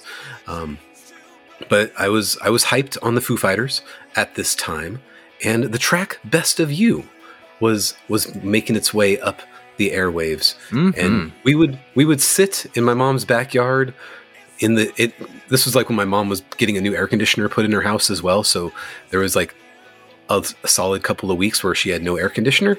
So we would just sit in my mom's house and outdoors with all the windows open in the 98 degree weather, um, baking away with nothing at all to do. But we had In Your Honor by the Foo Fighters to play Mhm. on that CD player. We don't many, have many air times. conditioning, but we've got the Foo Fighters. We had this album, we had the new Dave Matthews album that came out that year, and we had Out of Exile by Audioslave. All three of these albums are poor, very, very poor albums. But Wow. this song, this song was was like an exciting moment for this album. So you're just like, wow, Foo Fighters might actually make a really good album, and, and they didn't, and that's okay. It was a double album as well. It's okay. Enough. It's a great song, you know. So, but the reason it reminds me of driving to the Jimmy Kimmel performance is because right when Cameron and I turned the corner onto Hollywood Boulevard and saw the stage, you know, the giant sound system that was hooked up to, you know, the, the music at that point, right when we turned that corner, this song popped up on that oh, giant nice. speaker box. And so it was just like, oh man, this song is so good. Man, this album is going to be so good. So it was like in that moment, you have that moment of excitement. I'm here to see my favorite band. Foo Fighters are going to have a new album out with a good song right here, as their I might have been their lead single. Um, so like everything was like riding high. It was also like the week that episode three came out, and so we were just like, man, things are looking up. In this Star moment, Wars, Star Wars yes. episode three, nice. Yes, because in our opinion, the Jedi will always be mm-hmm. The Jedi so, are evil. so, out of all of that mess of not knowing where my life was headed, in that particular moment, it was like really, really, really exciting. And this song was a part of that. And it will always remind me of that summer moment of, you know, when you when it's, you know, frigid 57 degrees outside. And I'm just like, oh man, I wish it was warm again. Remember 2005 Hollywood Boulevard, Best of You was on. It was very nice and, you know, 80 degrees in Hollywood that night. And then everything fell apart after that. But in that moment, everything was fine. Dude, you just turned that from like sad boy summer to like the best summer ever, bro. That was a great story. Back, but then back to sad boy in the next day. That's but, okay to worry about it. We're talking about this moment right now. but then finally, you know, uh, June 26th, that that employer called me and was like, "Hey, do you want to start working for us on July 1st?" And I was like, "Oh my god, I've been waiting outside the gate, pounding on it, asking to be let in for the last 6 weeks. I'm in I'm my there. big boy suit. It stinks because I'm sweating so much." exactly. And then the rest is history. Rest in peace, Taylor Hawkins. Oh yeah, big part of the song. Mm-hmm. Very cool. And pretty dude. much rest in peace, Foo Fighters. I think they're done. I, I, oh, they're gonna have like ten I mean, more albums, dude. They they really could, but they probably shouldn't because no, but they will. way downhill since then. yeah, yeah. Great songs, dude. Great picks. Great stories. I'm in like a summer mood. Like I want to go to the beach right now. You should. Mm. You I, now I gotta should. I gotta wait till this Saturday though. So yeah. Do you know how to get there? Is the real question. Uh, I don't, but I'm gonna trust that the train conductor does. Okay, good, good. Sounds like a plan. you know where you could go? You could go to a pool where there's a lot less sand and you know salt in the water that makes the stand mm-hmm. stick to you. That same um, pool where you as we learned COVID. In that, as we learned in 2005, um, no, sorry, 2002. I hate sand. Mm-hmm. It's coarse. It's coarse. Not like you. It's irritating. Best it's everywhere. The best of you. it's coarse. It's irritating. It gets everywhere. Uh, can someone give me the best, the best, the best of you? oh yes. Natalie so good Portman's times. Like, what the fuck are you talking about? Bro? I know, man. She's in that Love Thunder. Love She's in Thor Thunder. The four, yeah. The four for Thunder of Love. And then you like see you, you go back and watch like episode two, and you're like, wow, Natalie Portman was like incredibly attractive back then. I know. Anyway, it's and it's so jarring. This is completely aside, but like this, it's it's it's so jarring where she's like, "Oh, I'm a senator. I can't fall in love," while they're in this romantic like fireplace, and she's wearing this fucking sexy corset. 20, 20 year old Natalie Portman. I mean, uh, uh, we, we were all there. We were, we were all there. We were all there. Anakin Skywalker sure was there. He, he sure he, was. He got there. He got there. He, he got made there. it happen. He's like, I got a, I got a franchise to create. I got the.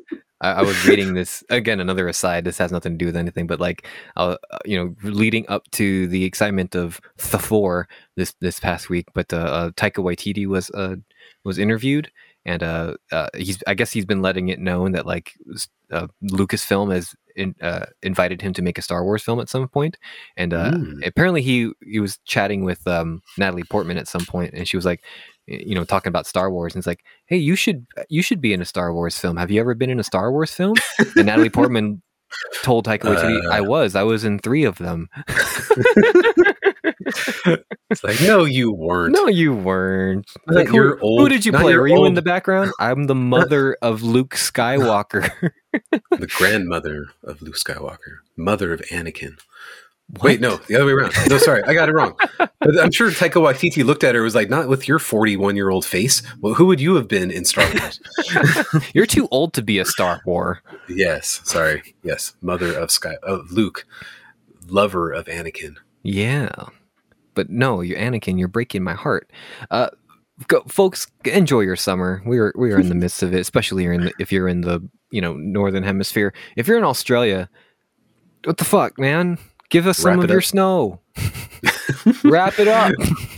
Wrap up your your scarf around Quit your neck. whining. And I don't know. Does it get cold down there? I have no idea. The, yeah, in this time of year, yeah, it's, it's literally Okay. snowing in like wintertime. Well, Um, enjoy not having fires for for a little while. yeah, and then while we're enjoying our wintertime, they're on fire. Yes, and vice versa. Mm-hmm. Adam, What? part of summertime, is enjoying good music. And Yes. after hearing a bunch of, you know, heeing and hawing about a certain band that like I haven't listened to in like l- almost 20 years at this point. I was I- gonna say yes. You you jumped in, but remember the best version of Mike was twenty year ago Mike, right? Mhm. I mean, you, I've you only said that gotten often. dumber and dumber throughout the years, especially when I entered my 30s. Uh, but uh, Coheed and Cambria, the their latest album, I don't even know what number this is, Vaxis. 10? Oh my god, I'm so fucking old. Mhm. My neck hurts, dude. And my neck hurts because I slept on it. Oh, What the fuck?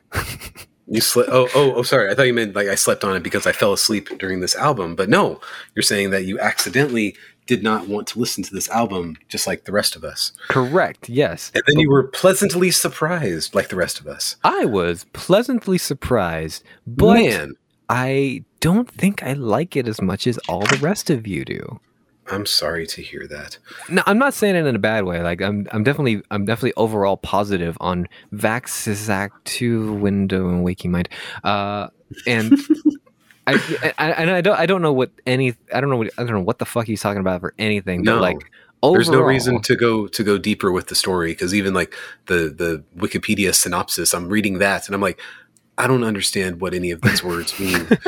I, no, I'm not going to jump into this any more. So exactly. But- yeah, this album is a lot better than their first three. That's for sure. it's enjoyable. Oh, I can't wait to hear you talk about the first, those first three because I am only experienced with like the second one and one of the songs from the first one. Um, but uh, but there there there is a bit of a disconnect. I will admit when I was done listening to this for the week. Um, it, it might be partially because I don't know what the fuck he's talking about. Even though the Mhm. songs are like enjoyable for the most part, um, they're not like catchy enjoyable though. They're just kind of like, oh, that was a very well written song, and the and the music and the musicianship is well composed, and all the pieces put together are like, you know, taken as they are, really well done. And yes. but what but i just having trouble connecting to it and i think that's just the problem and and and so so so i do have a bit of a disconnect so while i enjoy this album that i've been checking out for a week like i i, I don't think it's very memorable i guess you don't have that same issue right No, no. For me, it's perfect. It's probably like my number one album of the year so far. holy shit holy I- shit I loved it. I was like, again, zero history at all. Like I, I went and listened to it like seven times, Mhm. and then and then listened to the first three albums, and then went back to listen to it for the eighth time and appreciated it even more after cool listening to. There's just so much going on with those first three albums. yeah But this one was like, oh, it's all like condensed and and and well written, and they cut out the extra twenty minutes of fluff that didn't need to be there, but Mhm. they left in. They left all that in on the first three albums. Um, so yeah, this one just like flows very very well, and I thought the songs were well written, and I thought most of them had really good hooks. they got good. It, this uh, this album, even though it's almost an hour long, like it has good pacing. Um, Mhm. it, but there is a bit of a inconsistency as far as the overall tone goes. Again, it might be because you know this this song needs an up tempo tone to it because I'm talking about Quaglax, the fucking alien race that I invented, and the and they're Right. I don't know And what the fuck you're talking about, Claudio Sanchez. Only Claudio can defeat them. only Claudio. Yeah, I don't, and so yeah, there. So it is a strange album. Definitely, you know, jumping right into it. Um, it seems like it connected with you a lot more than it connected with me, and I'm still Mhm. kind of processing it. And and it, maybe that I may need, I might need a little bit more time with it. Um, thankfully, we're again at another slow week of of of in here in July.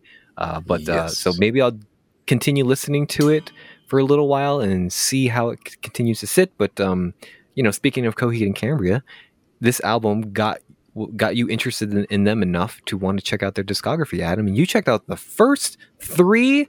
Oh my God, you're a madman. Right. 02, 03, and 5 Mhm. So r- remind me again, you listened to one song on the first album? Correct. and it's then the Delirium? Trigger uh, on the second Oh, yes. stage Turbine Blade, uh, and that's and that's only because I that song is on the 2002 Warped Tour compilation. Okay. that is a good song. I Fucking do love like Delirium Trigger. Oh, that is a very good song. This album is is not that bad.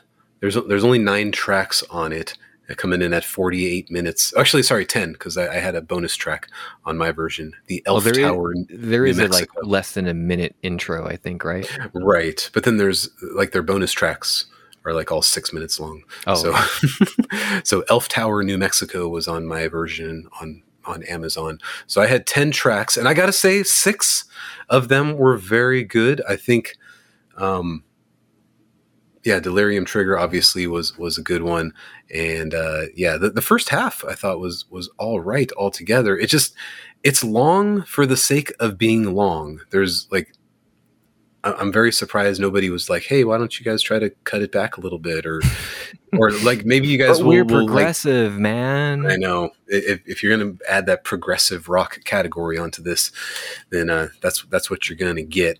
So um, yeah, Delirium Trigger, a, a great song, and a handful of other good songs. I gave it a six out of ten. Not not the greatest album of all time. That doesn't Um, sound I like it's too bad for you. No, I was I was surprised. I liked it better than the next one. Um, Ooh, interesting. Yeah. So, and again, I didn't have the time to get into the lyrics. I, I just, this is 48 minutes, but the next two albums are each, you know, 80 minutes or 70 minutes altogether. yes. So I I'll just be- like, I, I'll be chatting with you a bit about In Keeping Secrets of Silent Earth 3, but uh, I just have the, the, the second stage Turbine Blade Wikipedia page open right now. Uh, In the section called Story, the Yes. album introduces the husband and wife characters Coheed and Cambria. Oh, isn't that cute? mhm. uh, the characters from whom the band's name originates. This album is one of four Coheed and Cambria albums, in parentheses, the others being Year of the Black Rainbow, The Non-Conceptual, The Color of the S- The Color Before the Sun, and Vaxis Act One, The Heavenly Un- the unheavenly creatures, not to have, or in parentheses, not to have a multi-part suite. In keeping secrets of Silent Earth 3 had the Camper Velourium series, Good Yeah. Apollo, I'm Burning Star 4 Volume 1 From Fear Through the Eyes of Madness, had the Willing Well series, Good Apollo, I'm Burning Star 4 Volume 2 No World for Tomorrow, had the End Complete series and the Yes. Afterman Ascension and Descension albums have Yes. the Key Entity Extraction series. That was Mike, one don't know- sentence. I don't know what your problem is because it all makes sense. Now that you've They're heard the telling albums, you. you understand. Because each of these albums Oh, have like God. have have a f- four to five track series that all run together in like this Oh my 25 God, minute thing. Claudio Sanchez is a legit know. madman. I know, I know. I don't know. I don't know why, but it, this is like this is like Jim Steinman level craziness, but like not as good or Not as as- accessible. Yeah, not as accessible. exactly what I was going to say. yes. So, um, yeah. So, uh, album number two, "In Keeping Secrets of Silent Earth 3. Again, I don't know the number systems going on here. Yeah. Um, Didn't they have an yeah. EP though before Second Stage Turbine? Yes, but most of those songs ended up on the second stage Turbine Blade. Oh, okay. So that, yeah, it's kind of strange that they kept it that way. Um, but yeah, I, 69 nice minutes long. Fucking Christ. it's long. The last two tracks are n- Not Are not- songs. nine minutes each. so I, I'm I'm pretty hard out by the time tracks 11 and track 23 Mhm. uh, come up because apparently track 12 through 22 was all just dead air. yeah, I remember that. I had the CD of this. How how long was in between that? Oh, they were like a few seconds each. So like it would just go like Okay. 12. Like if you if you watched your CD player, it just went 12, Mhm. 13, Okay, I was wondering. about 14. It's like, oh my fucking god, kill me now. so I I don't get this album very well. Um, a favor House Atlantic is a really good song. I don't know if you remember that one. Yeah, that was like the their big hit actually. So Okay, that was I a song that like kind of so. they got like a lot of airplay from like MTV and Fuse Mhm. and things like that. So like, did, have you heard that song before? That was the one I alluded to that like you might know that song.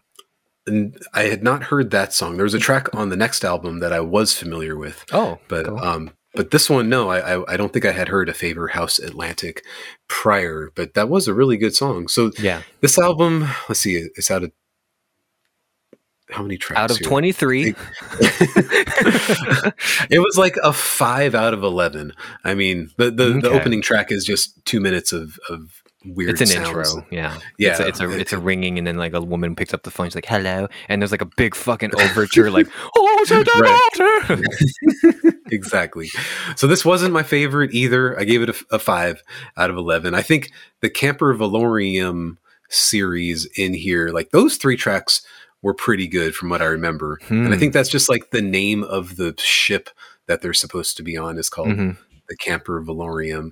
So there's like you know all these characters. I mean, I can read it to you right here on Wikipedia if you want me to. but Oh, please bore- do. bore Oh, you to tears. do. so, 10 years after Second Stage Turbine Blade, son Claudio emerges from the depths of Shiloh's 10 and fences Quiet Planet, where the Red Army performs its brutal interrogations and imprisonments. One sentence. In finding out that his entire family has been murdered, Claudio begins his quest for vendetta. His foes, Supreme Tri-Mage Wilhelm Ryan and General Mayo Deftinwolf, sense that he is Yum, yum, still yum. alive and holds special powers. They must they know they must stop him before he defeats them. Meanwhile, Inferno, Jesse Kilgannon, takes up arms against the Red Army in the song Man Your Battle Stations in an effort to seek the same kind of vengeance on him. In Claudio's reemergence, he teams up with Ambelina, the prize, who is selected by her peers to be his guide. The pair, along with Sizer, a dissembled IRO bot, iRobot, I don't know, um, seek out Inferno to find answers as to why his family were killed. But their plans take an unexpected turn in a ship called the Camper Velourium and a freighter pilot named AI the Killer. I think that's Al the killer. Are you sure? It might thought be it was Al. AI. I don't know. I, I don't know either, but it could be Al the Killer. That's, mean, that sounds even it- stupider.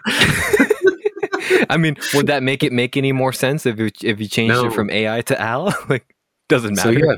yeah, so Claudio is the son of Coheed and Cambria, which just makes Mhm. perfect sense. Yeah. Coheed and Cambria die in album one, yet still their name carries on for ten albums. The legacy continues.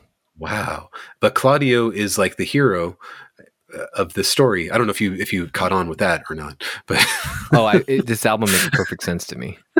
I know we're making fun of it, and Claudio Sanchez like obviously has like a, bo- a lot of creativity in his head and everything, but like, Mhm. wow, this is so dense, it this is goes dense, Deep. and it doesn't necessarily come through with the music, No. does it? No. I, no, I don't think so. Um, but the songs get better on the next album. I don't know Mm. if you haven't listened to Good Apollo, I'm Burning Star 4, Volume 1. homie. I've never been more hard out on a band than after Mm. listening to "In Keeping Secrets of Silent Earth" three. Okay.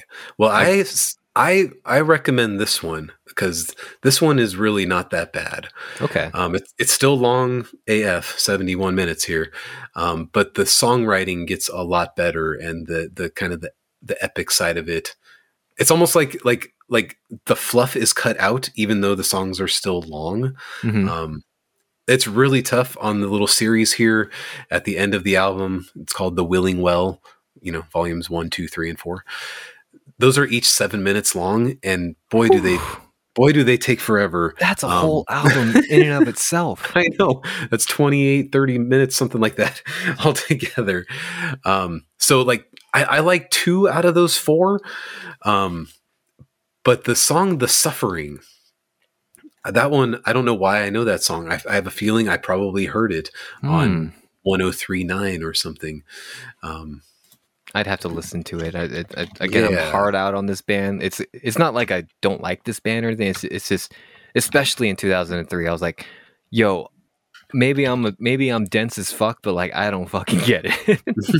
I like three songs on a um on that uh, second album. I like three evils, uh, Blood Red Summer, and of course, uh, favorite favorite House Atlantic.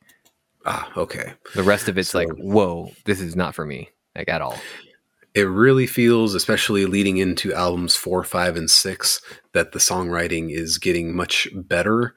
Um, so, I, if if you if you have the time, I think you would enjoy this. I, I think it it really starts well. Mhm. Like the the first like five or six tracks on here, I think are really really good. on Good um, Apollo. Yes. Okay. So, Well, I um, mean, yeah. I'm sorry. Good Apollo, I'm Burning Star 4, Volume 1, From Fear Yes. Through the Eyes of Madness.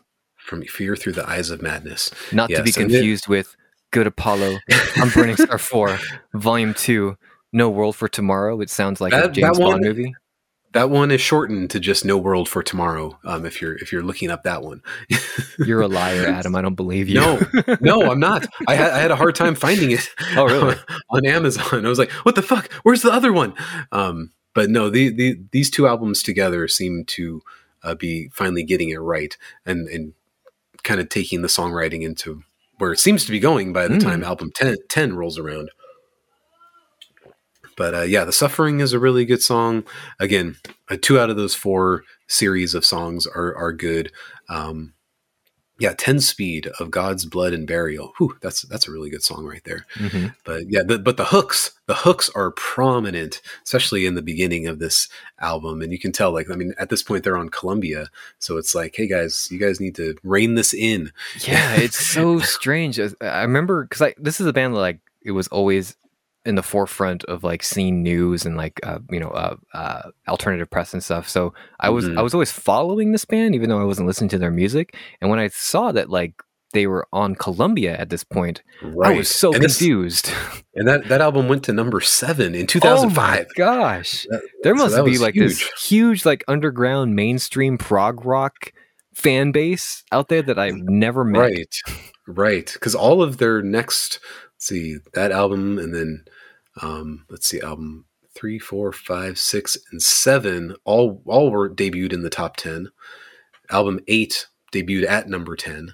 So yeah, it's not till now that their popularity seems to be waning. Mm. But Well, man, you could say that it's about really like most rock bands too. But This the is not the suffering- be a rock band. the suffering was definitely a radio song. So and, and i feel like that was my only introduction to them at the time. And it was it was again 103.9 plays the song and then jumps into the next song and never tells you who anything was. Mhm. so but i remember not liking it at the time but it, it fits here on this album. So um, I, I would recommend this one. And i'm and i'm digging albums four five and six so far as well. I'm only a couple of listens into those but it doesn't seem to just be like this uh, let's dr- drag this out as long as possible kind of thing that the first you mean the couple albums were. storyline or like? Well, just just the album in general like we didn't the, the- i mean in keeping secrets didn't Oh, it didn't need- overstayed its welcome. yeah that Oh, okay. tw- 20 minutes could be slashed off of that album easily and nobody would miss it But you're missing the story, Adam. apparently i am but i don't have time for that shit I've got actual stories to to, to follow through with. so yeah, that's where I'm at with them, and uh, we'll see where because I know uh, the, the the next albums are shorter. They're more in like the less less than an hour range, and even um, the Afterman Ascension is actually only 39 minutes long. Wow, an EP. An EP, but then by the time you get to uh, Vaxis Act One, you're back up to 75 minutes, I think. For that. Oh my god. Well, I guess it's technically just like it's like two albums, right? You're just kind of listening to two albums at that point. I I think so, and then yeah, album three is Act Two. It, it gets confusing if you break it down that way. Well, that's So- very interesting. Yeah, yeah I, I was not really expecting you to like kind of still be on board at this point. Me neither. But you know, again, 2003 Mike, smartest Mike, Yeah, absolutely. just just smart Mike. I'm not sure. no, smartest. smartest is the right term to put to, to use there. I was 17 Mhm. fucking years old. And you're know. never smarter than when you're 17 years old. And I could totally see you in 2005 with you're just like, eh, if it's not under oath, I don't care. Can you I please more raw, stop raw, please. trying to embarrass me in front of our audience, please, with with these actual recordings of me? I Well, I was like- I was- it. I was br- brushing my shoulders off when I said it too, so you missed that part. with my long hair, which I no Right. longer have. From first again- to last, please. Is Sonny Moore in that band? Nothing. Nothing. If, it, Okay, if it's not a Sonny Moore album, I don't care. Well, and this, this, this these albums have such Thursday vibes to them. I'm sure you picked up on those back in the day, since you were hardcore into Thursday at that yeah, time. Yeah, but at least Thursday was like easy to follow.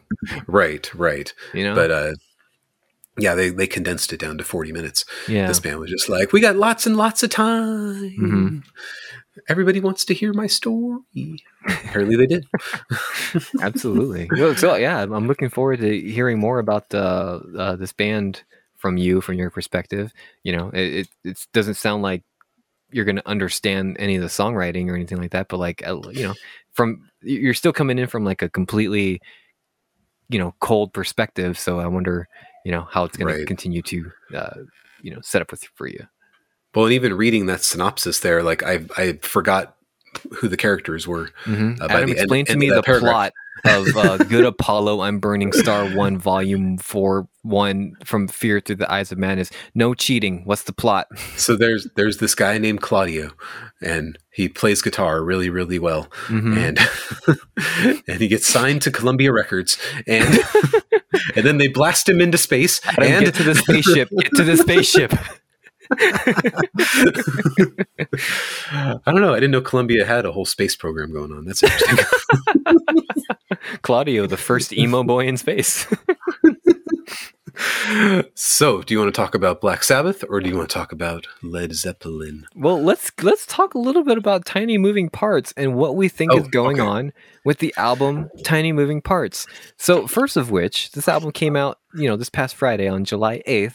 Uh, and did it come out? Because it seems to have only come out for certain people. Right. What's going on? I don't know. I keep on like Googling them and trying to find some information. They're not tweeting about it or Instagramming about it or Instacarting about it. Um, and then Tom just told us, like, hey guys, have you guys been listening to this new Tiny Moving Parts album? I am. It's pretty good. We sure haven't, Tom. We sure haven't. Just like, well, I have plenty to listen to, so I don't need an extra album. But then, Mike, I, I don't know. Did, did you contact the band? Is that how you got it? Um, yes, that's Oh, exactly good. Okay. how I got it. I. Free mustache rides. You offered, or you oh you no. agreed? you agreed to a free mustache ride, and oh you got the no, album. that's how that's how lead singer Daniel got in trouble a couple years ago, uh, Damn it! giving people mustache rides. Uh, No. that they, that didn't want mustache rides. Uh, I mean, look, some of these songs were released prior, like North Shore and Day Drunk. They they were released prior in the year with Right. announcements, with full like social media presence. So what's going on with this album? And I can't seem I to figure know. it out. I keep trying to f- you know find it online. Any sort of interview, any f- sort of statement. They're not on a made. They're not on a label label at all. Uh, their No, their label is called Tiny Moving Parts now. Right, they're not on Hopeless anymore. Yeah. Um, I don't know. I, I wish something would come out about this, but I'm going to have the album thoroughly digested by like Tuesday because uh, I can't stop listening to it.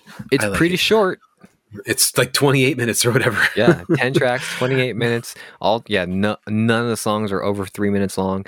Uh I mean, so what are your initial thoughts on there outside of like the the weirdness of this release schedule? so far I'm digging it and uh and I'm going to keep on listening to it. It doesn't break any new ground, but I just Sure This is, doesn't. the, this is a band that I guess I don't need to break ground for me to enjoy it. Mhm. Yeah, I mean, it makes me it makes it for me it sounds like this is some sort of like contract dispute and maybe that has something to do with why one they're not talking about it. Two, this sounds so similar to like both Swell and Breathe. Um Mhm. it it's I mean Adam did it perfectly before it was just you know it's it's it's their last three albums it sounds exactly like celebrate through breathe um and which is not inherently a bad thing right they're, they're, they- Mhm.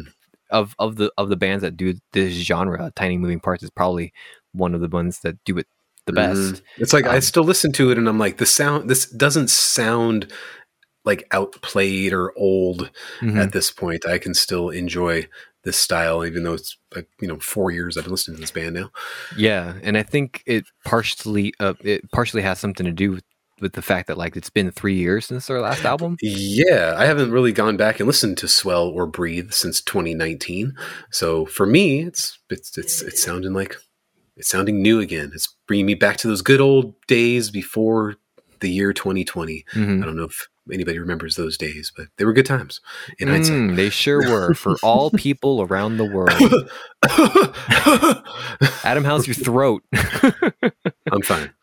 I But, uh, tested negative this week. I'm good. yeah, I'm, I'm really glad for that. I'm glad to hear your family's doing better too. Um, but yeah, it, like you said, it's not breaking any new ground. It's not. They're not changing it up. The weirdness of what's going on might have, have might have to do with that. I don't know because it, 'cause it seems like Mhm. this album is just getting pushed out to die.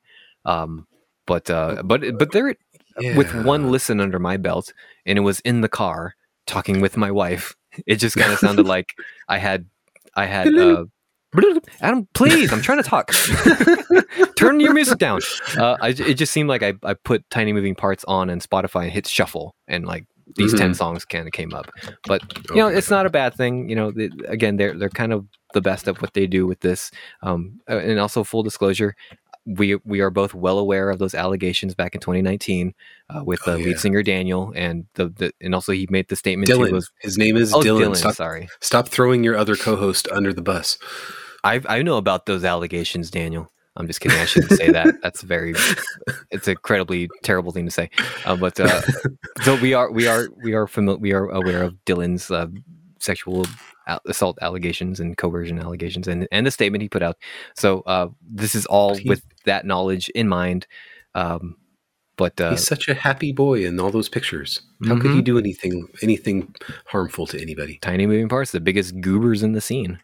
With the so hopefully we'll get more information about what's going on with the with I this know. album. But in the you meantime, think that like even they would say like, okay, here's what's going on, and you know we're gonna have the real album another day. I, I, but they're just not even going there. So yeah, I guess it's I'll entirely listen it. possible. Yeah, it's entirely possible that this is just some sort of exclusivity deal for in the meantime, and then it'll be out on the other streaming services in a week to a month. I don't know. There's some sort of like you know timed exclusivity with this, but I don't know. Mhm. It, they're not saying anything. Some transparency would be nice, uh, but it doesn't seem like they're that popular that they don't need to do say anything. Who knows? We'll never know. We'll never know. We need to move to Minnesota to figure these things out. Mm-hmm. I'm sure they put it in the local newspaper out there, but we're not we're not privy to that because it doesn't that, that newspaper is not online yet. Maybe someday. Yeah. not today. again, the fiber optic of in, back over in Minnesota has not defro- fully defrosted yet. So like we're, we're not able to get those uh get uh, get those uh that information over there. They're, they're they're still stuck in 1992 over in Minnesota. It's so sad, but at least they get to enjoy Michael Jordan for a few more years. Back before we you know before we were all aware that he was a legit crazy person. but wasn't that our fault that he got crazy? That's true. We we did that to Michael Jordan. it was us, and not Uh, his yes. weird addiction to I'll take- winning. I'll take the blame for that if I Mhm. have to. We are Michael. Six Jordan. rings, baby. Six rings. We are Michael Jordan. Okay, so yes, what's next? What's next in the music world? well, you've been continuing to check out Black Sabbath. Black Sabbath. So I'm finishing them up for the time being. There's still more albums to go, but I'm going to go ahead and take a little break from them Mhm. at this point. I know you've already jumped in like so far into their discography, even just in one week.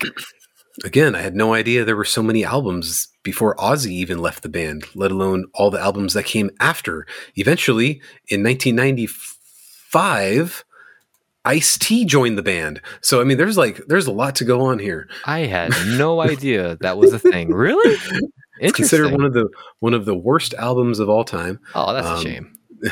was it was it yeah something like that either either Ice T or i'm pretty sure body count was a part of it um, but it was it was it was a bad bad time to be in black sabbath. But so was the late 70s um, you know I, I mentioned when i was talking about the sabotage album that the band was in much legal peril at the time and basically were broke um, and doing so many of the drugs and then jumped right into the next album. You know, Sabotage came out in 75, boom, 1976, Technical Ecstasy.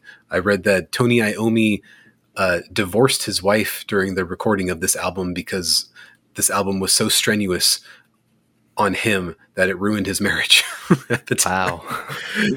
so, no, it- it's know, not the drugs and the excessive touring and probably many sexual affairs that I'm sure many bands were tempted to, to was- do. he was 28 years old. Yeah. so, it was know, this he- album that, that that yeah, it was this album that ended his marriage, not all other this album. So I liked this album though. Like this, th- many people don't, and it's considered one of the worst uh, Black Sabbath albums because the band is like not in it at all. Ozzy was like done with the band, but didn't know how to tell them he wanted to be done with the band, so he just like kept on going along for the ride and doing the drugs and collecting Um, paychecks. collecting paychecks, the little bit that they got at the time, um, and then and then going on tour and living the dream. So, uh, but yeah, I thought this album was pretty good. Um, it's it it's definitely trying something different. Um, if you want to YouTube real quick, the track it's it's all right from Okay. 1976, and you tell me after you've heard all the Black Sabbath hits, um, you tell me what that song kind of sounds like to uh, Just a minute. if you're just like, man, my, my new Black Sabbath album came out, and this is the first single that was released on this All right, album. This is from the 2013 remaster. Okay. And that is not Ozzy Osbourne singing on this song. This is is some like Swedish folk song I'm listening to right now. Swedish folk song? Yeah. That's what this sounds like. well, yes, that's where the band was at that moment. They just tried they tried to try something different. And Ozzy refused to sing on this song. So they said, "Hey Bill, can you sing on this song?" And he was like, "It's all right." and, then, and so he did. And I like every time that song does not fit on this album whatsoever. I was gonna ask, It- it- does the rest of the album sound like this No, it's so it- it- weird. It doesn't. It, it's it's it's beyond bizarre that they would even think, but they were getting again all this pressure from the industry and from other people to like, okay, it's like this is the time that you need to change, and punk music is doing this, and what's popular in 1976 is is you know disco-ish kind of sounding stuff. I would imagine at this time. So they were like, Beatles. it's weird. It's weird. Um, and so I they, hate they this. tried it. Yeah, me too. me too. And Tony Tony said in 1992, um, black fans generally um, don't like much of technical ecstasy. It was really a no-win situation for us. If we had stayed the same, people would have said we were still doing the same old stuff. So we tried to get a little more technical, and it just didn't work out very well. So you know, at least they recognize that. Yeah, I mean, you also Uh, you always got to commend a band for trying something different, but you know, you Mhm. you also have like an identity and a But the seventies was a different thing because guess the, so, the, yeah. the label is like telling you what to do more so than like the creative, you know, giving you the freedom to be creative. Mhm. It's like you know, this is what's selling, so this is what you got to do. And in Ozzy's book, he's always saying how Tony was like, we need to sound more like Queen, and we need to sound more like Fleetwood Mac, and that kind of stuff. So like that caused all sorts of other tension moving forward. Um, but then you got a couple of really cool tracks to close out each of the side called uh, Gypsy, um, and another one called Dirty Women to close this to close the album out. Those are some really really good songs that are like not necessarily you know doom and gloom kind of um, Black Sabbath, but like Black Sabbath trying something different. And I, for me, those songs worked out really well. So I, I like this album a lot more than uh, the rest of the world. Trying apparently. Something different, but still Ozzy Osbourne improved. Yes, yes. Um, so yeah, I gave it a six out of eight altogether. I thought this was one of the stronger albums of the, of the discography so yeah, far. one one song be damned. Right.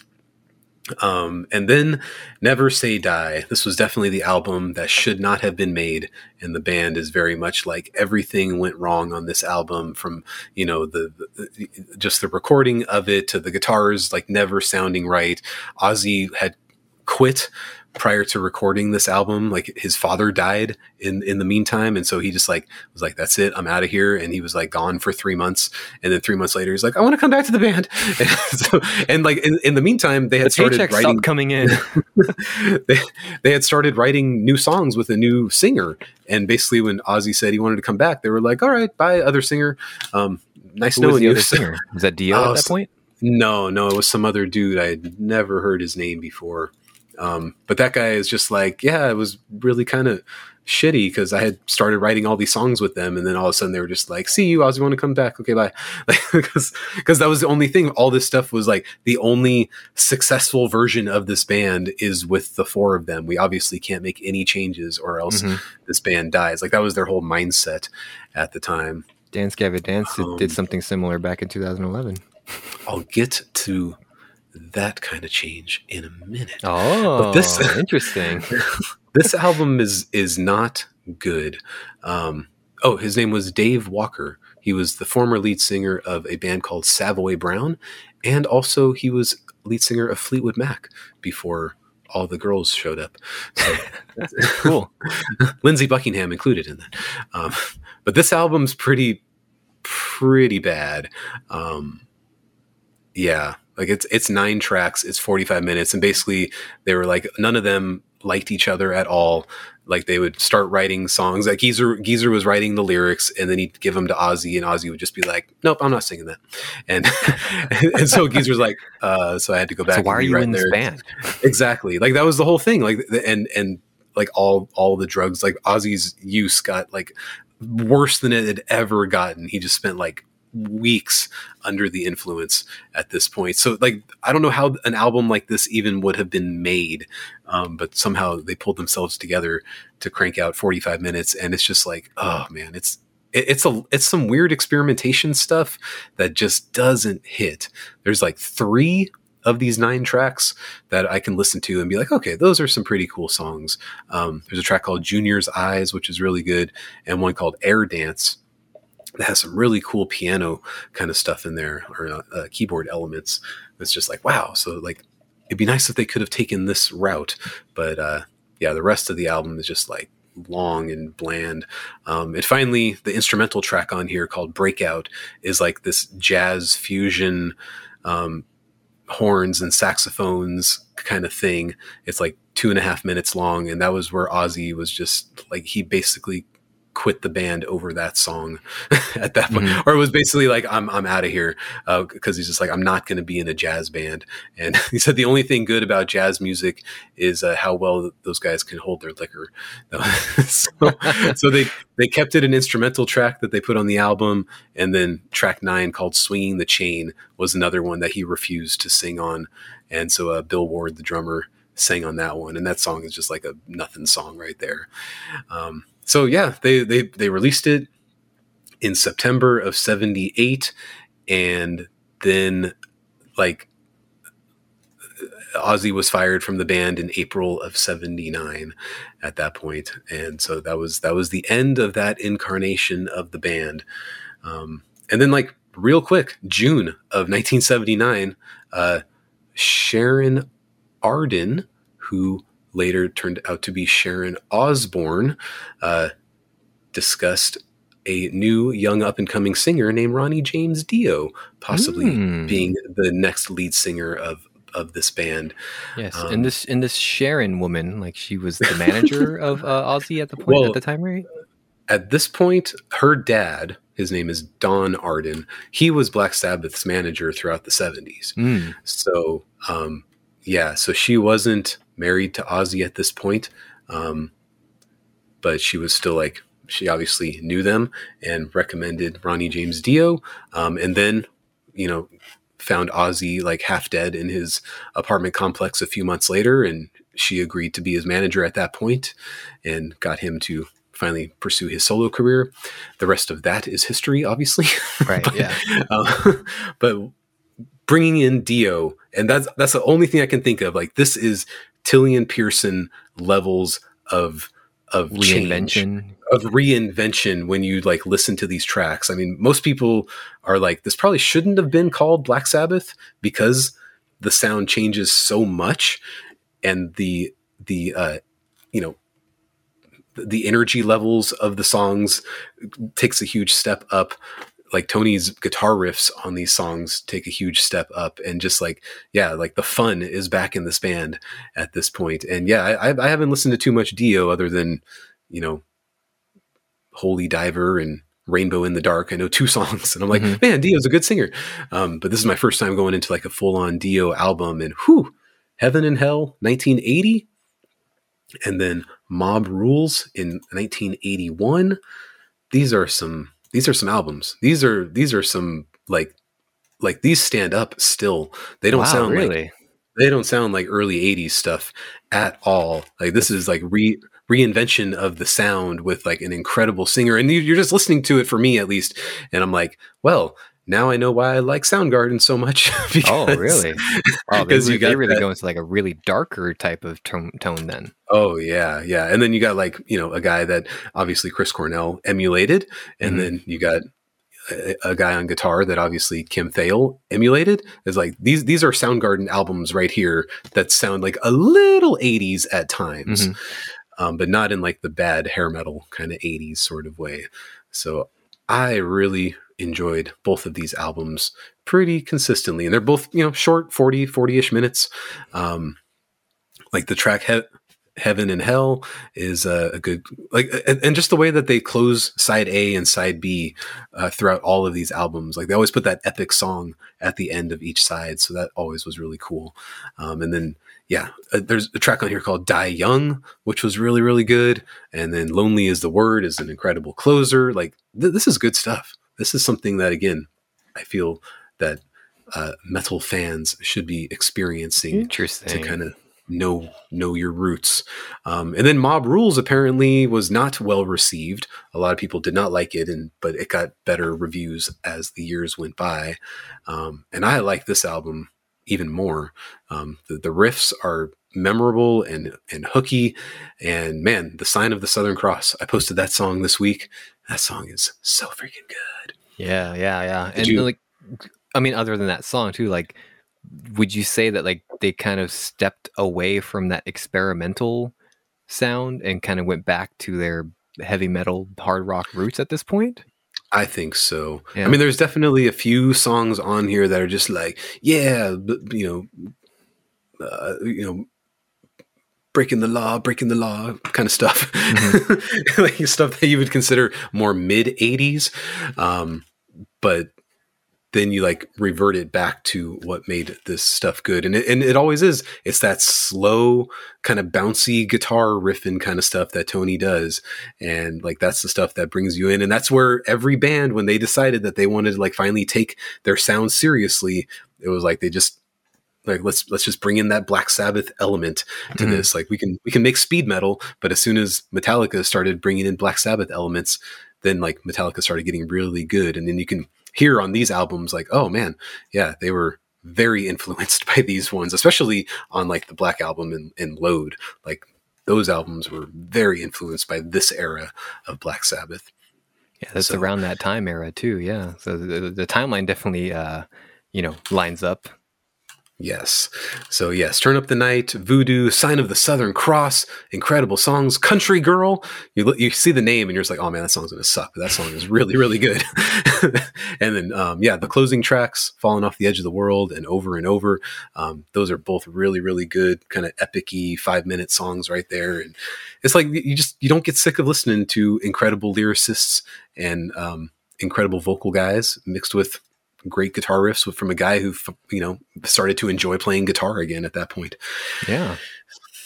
So yeah, and then Ronnie James Dio leaves the band because a he got he was not happy with the way that his vocal performance was mixed on a live album that they released in 1982 and gotten big fights with with the guys. They they thought that he was coming in and like turning up the volume on his vocals, so it like turned into this big fight between him and Geezer.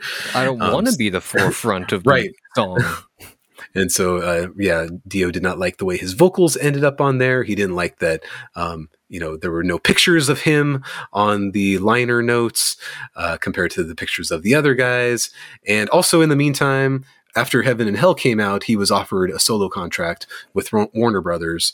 Um, so that caught it, caused even more tension between him and the band because, uh, or him and Geezer primarily, um, was just like, you just want to like leave us, you know, use use our name to to to better your solo career, and you know, it worked. So I guess that's what happened. So he mm-hmm. ended up quitting the band in 1982, having a relatively successful solo career. Comes back in 1992 for the album Dehumanizer, which I'll probably listen to at some point. And then Ozzy rejoins the band in '97, um, and the and then Dio and the guys rejoin each other in 2007 and just calling themselves Heaven and Hell at that point. And then Dio dies in 2010. So long storied career. And he's been right. in like a million bands, right? Uh, Dio? Dio? He was in he was in a band called Rainbow prior to Black Sabbath. That was the only other one. Other than that, he's just had his solo career. Oh, okay. Yeah. But yes, lots of albums. He's got like 10 solo albums. And I'm like, well, I always liked uh, Holy Diver. That was a pretty cool song. Mm-hmm. Holy Diver, you went down so long and I'm in Nazi. so it's all it's all tenacious D all the way. So oh, I, I can imagine, yeah. He's got that aesthetic too, right? Mm-hmm. Yeah. Dio, can you hear me? I'm so lost and so alone. That's the best part of that movie. Um, so yeah, I'm going to take a little break. I'll get into the Dio, the later Dio stuff another day, and probably listen to the the later Ozzy album from 2013 at some point as well. Right on, dude. To, I can't listen to the 80s and 90s otherwise Black Sabbath stuff because it's there's there's just too much. Every album it's just like a new band revolving around Tony Iommi, and I just I, I can't do this. Ice T shows up in here. Like, I, I, I, can't listen to Ice T and Tony Iommi. It's just not going to work. I'm sure it's not that bad. Like we're, I'm sure at the time, you know, the oh, you're combining hip hop and metal. You can't, you can't stay in your lane, you know. But like, right, every new band we listen to has like fucking hip hop and rock elements to it. It's like right, but in yeah. 1994 I think it was a very different kind of thing. Right. Right. So that's why I think like listening to it today, it would just be like, oh, cool. This is kind of like the one of the first instances of right. you know crossing those streams. And I know like Body Count, that Ice T band at the yeah. time when he did when he did Cop Killer and all that stuff. Like that was all metal oriented. Yeah. Especially for even Ice T. So yeah, interesting stuff. All right, cool. So I think that's everything for my my albums. I think yeah. I'm good. Continuing on with uh, some Led Zeppelin, which you know we, I'm, I'm, sure you checked out this past week, right? Houses of the Holy. Yes, Houses of the Holy. Got refamiliarized with that one. Mm-hmm. And uh, yeah, I, I I'm still having trouble like you know while i while i have been enjoying led zeppelin's music so far i haven't been blown away by anything yet okay yeah houses of the holy is not a blown away kind of album. It's it's hard for me because I know half that album from the radio, and I was never like super hardcore into those four tracks. And like I But must have like stayed far away from most radio stations of growing up because like I don't recognize a single song, Not which is so weird because like every, if you go on the Wikipedia page, every single song has its own page. I'm like, right where was I? over the hills and far away, dancing days, Jamaica, the ocean. Like those songs are being played on ninety five point five right now. Right, All four of them- second, exactly. all four at the same time. so eh, yeah, like I was never like a super big fan of all those songs, but I liked listening to them in the context of this album. Mhm. That's for sure. Yeah, it's an it's a, it's an enjoyable album. Just kind of just checking out in the year 2022, and and you know I I do like the the the various elements that they bring into each of the songs. Like each of the songs have their own identity, but they they all kind of sound like they were written by the same band, which is which was a which is a great coercion uh, cohesiveness uh uh for each of them. But um Yes. yeah, I'm not like blown away by it, and I, I think if I were listening to this, you know, back when it came out, like I think I would probably feel differently at the time. But it, for now, Mhm. it just it's just kind of like a quaint little '70s rock album with like It's some okay. funk elements and some like you know cool little elements of different genres blended into it from folk Mhm. elements here and there some you know things like that but um Okay. yeah i mean it's it's it's it's good but i wasn't blown away by it Yeah, and I mean that, that's again the way I always felt. I, I, I, Led Zeppelin two has become quite the epic journey for me now, um, and four will always kind of have a special place for me. and I mean, they're definitely the giant standout tracks on those albums. Um, but yeah, Houses of the Holy was kind of like the, a little scaled back. I think the song remains the same. Was a great opener. You can tell like that was definitely the the uh, the live opener on that tour. yeah they always do great with their openers no matter which no matter what no matter what they are like their openers are always like one of the best songs So it'll be interesting to see what you think of Physical Graffiti. a lot of hype going into that one this is a this is an interesting album um and I, and I'm part of me is like do you want to listen to the Bob Dylan version of In My Time of Dying before you listen to the Led Zeppelin version? Because they are the same song but they are not the same song.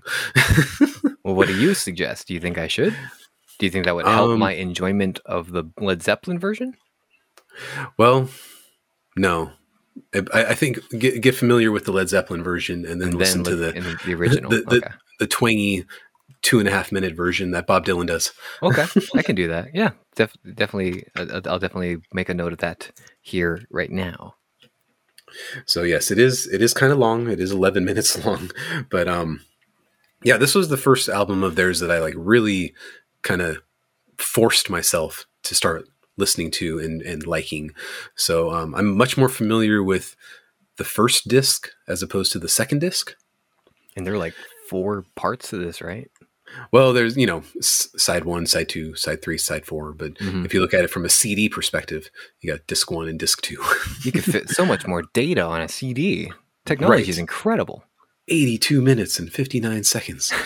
so um yeah, so so some of the songs are new and some of the songs are outtakes from previous albums and it's hard to keep track of which one's which.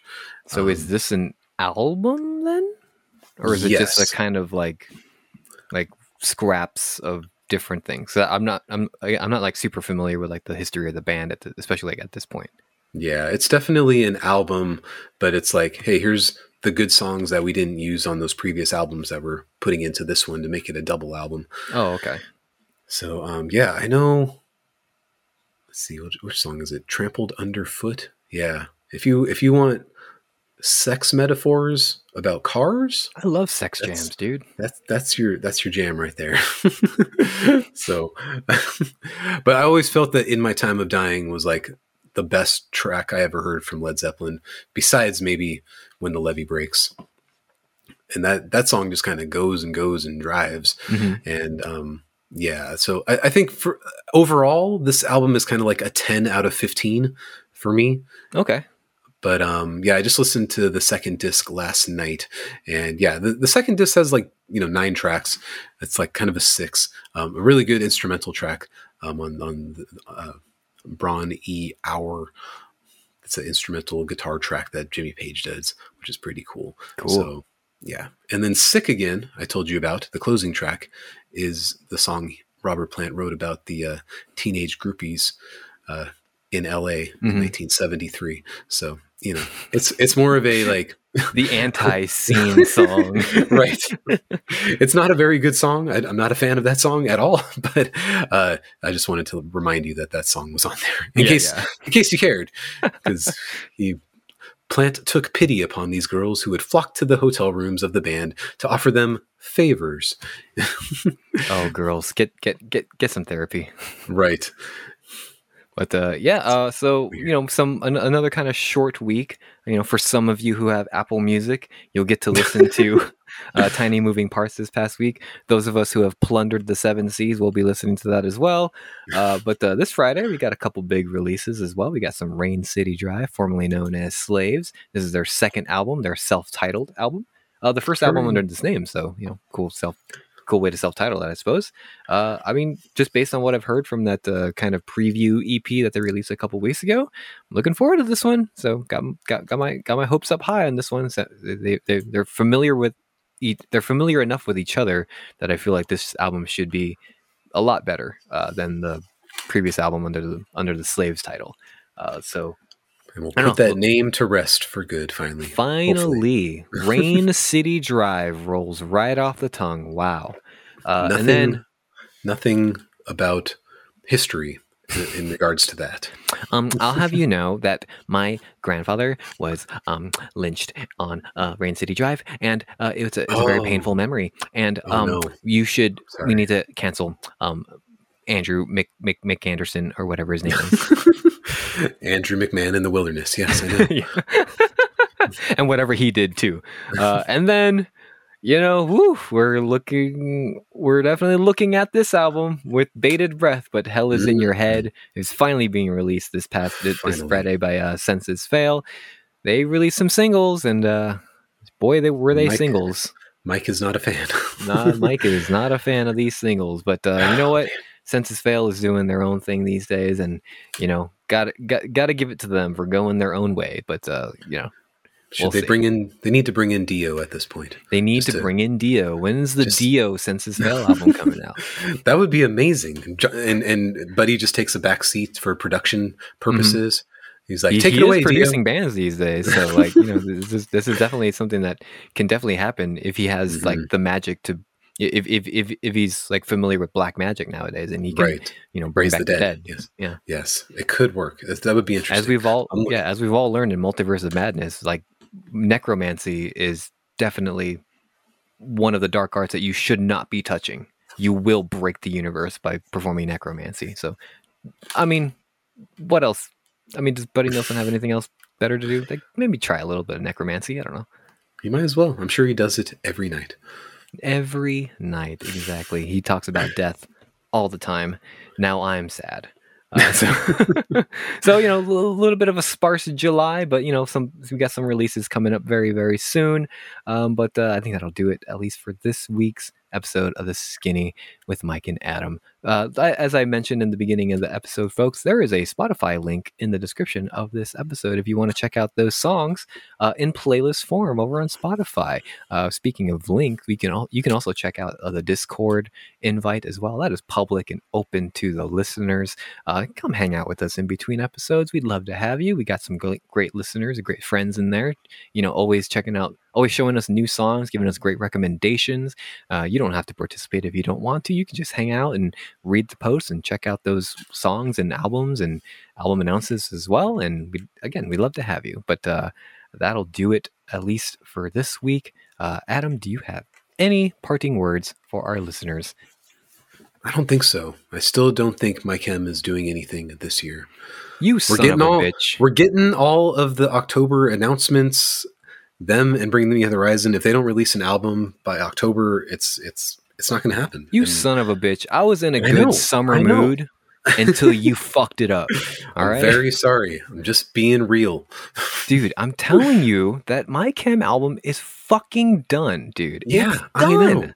Just like the Tiny Moving Parts album was done, like yeah, back in 2019, right after they finished re- recording Breathe. They obviously put this album together, and we're Mhm. just sitting on it the whole time.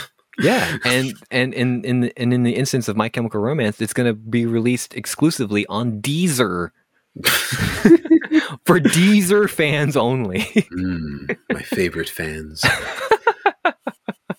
we hope to uh, hear, hear we hope to see you guys uh, uh, on our next episode. For I co-host Adam, I am your co-host Mike, and like we mentioned every week when we're just dry, we're just getting into our disgusting cigarette smelling car and those hot vinyl seats, just driving to the beach, man.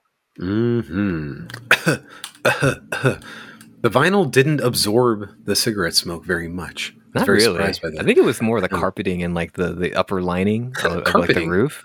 Carpeting? Oh, that's right. I didn't. Know it was it was the fucking rusted floor where you can see Right. the catalytic converter from the back seat. Ex- exactly. and just you, you put down a floor mat, and that was about it. Yeah, yeah. If you if those floor mats weren't there, dude, the, your sh- the soles of your feet fucking melted. You you were welded to the car in. July.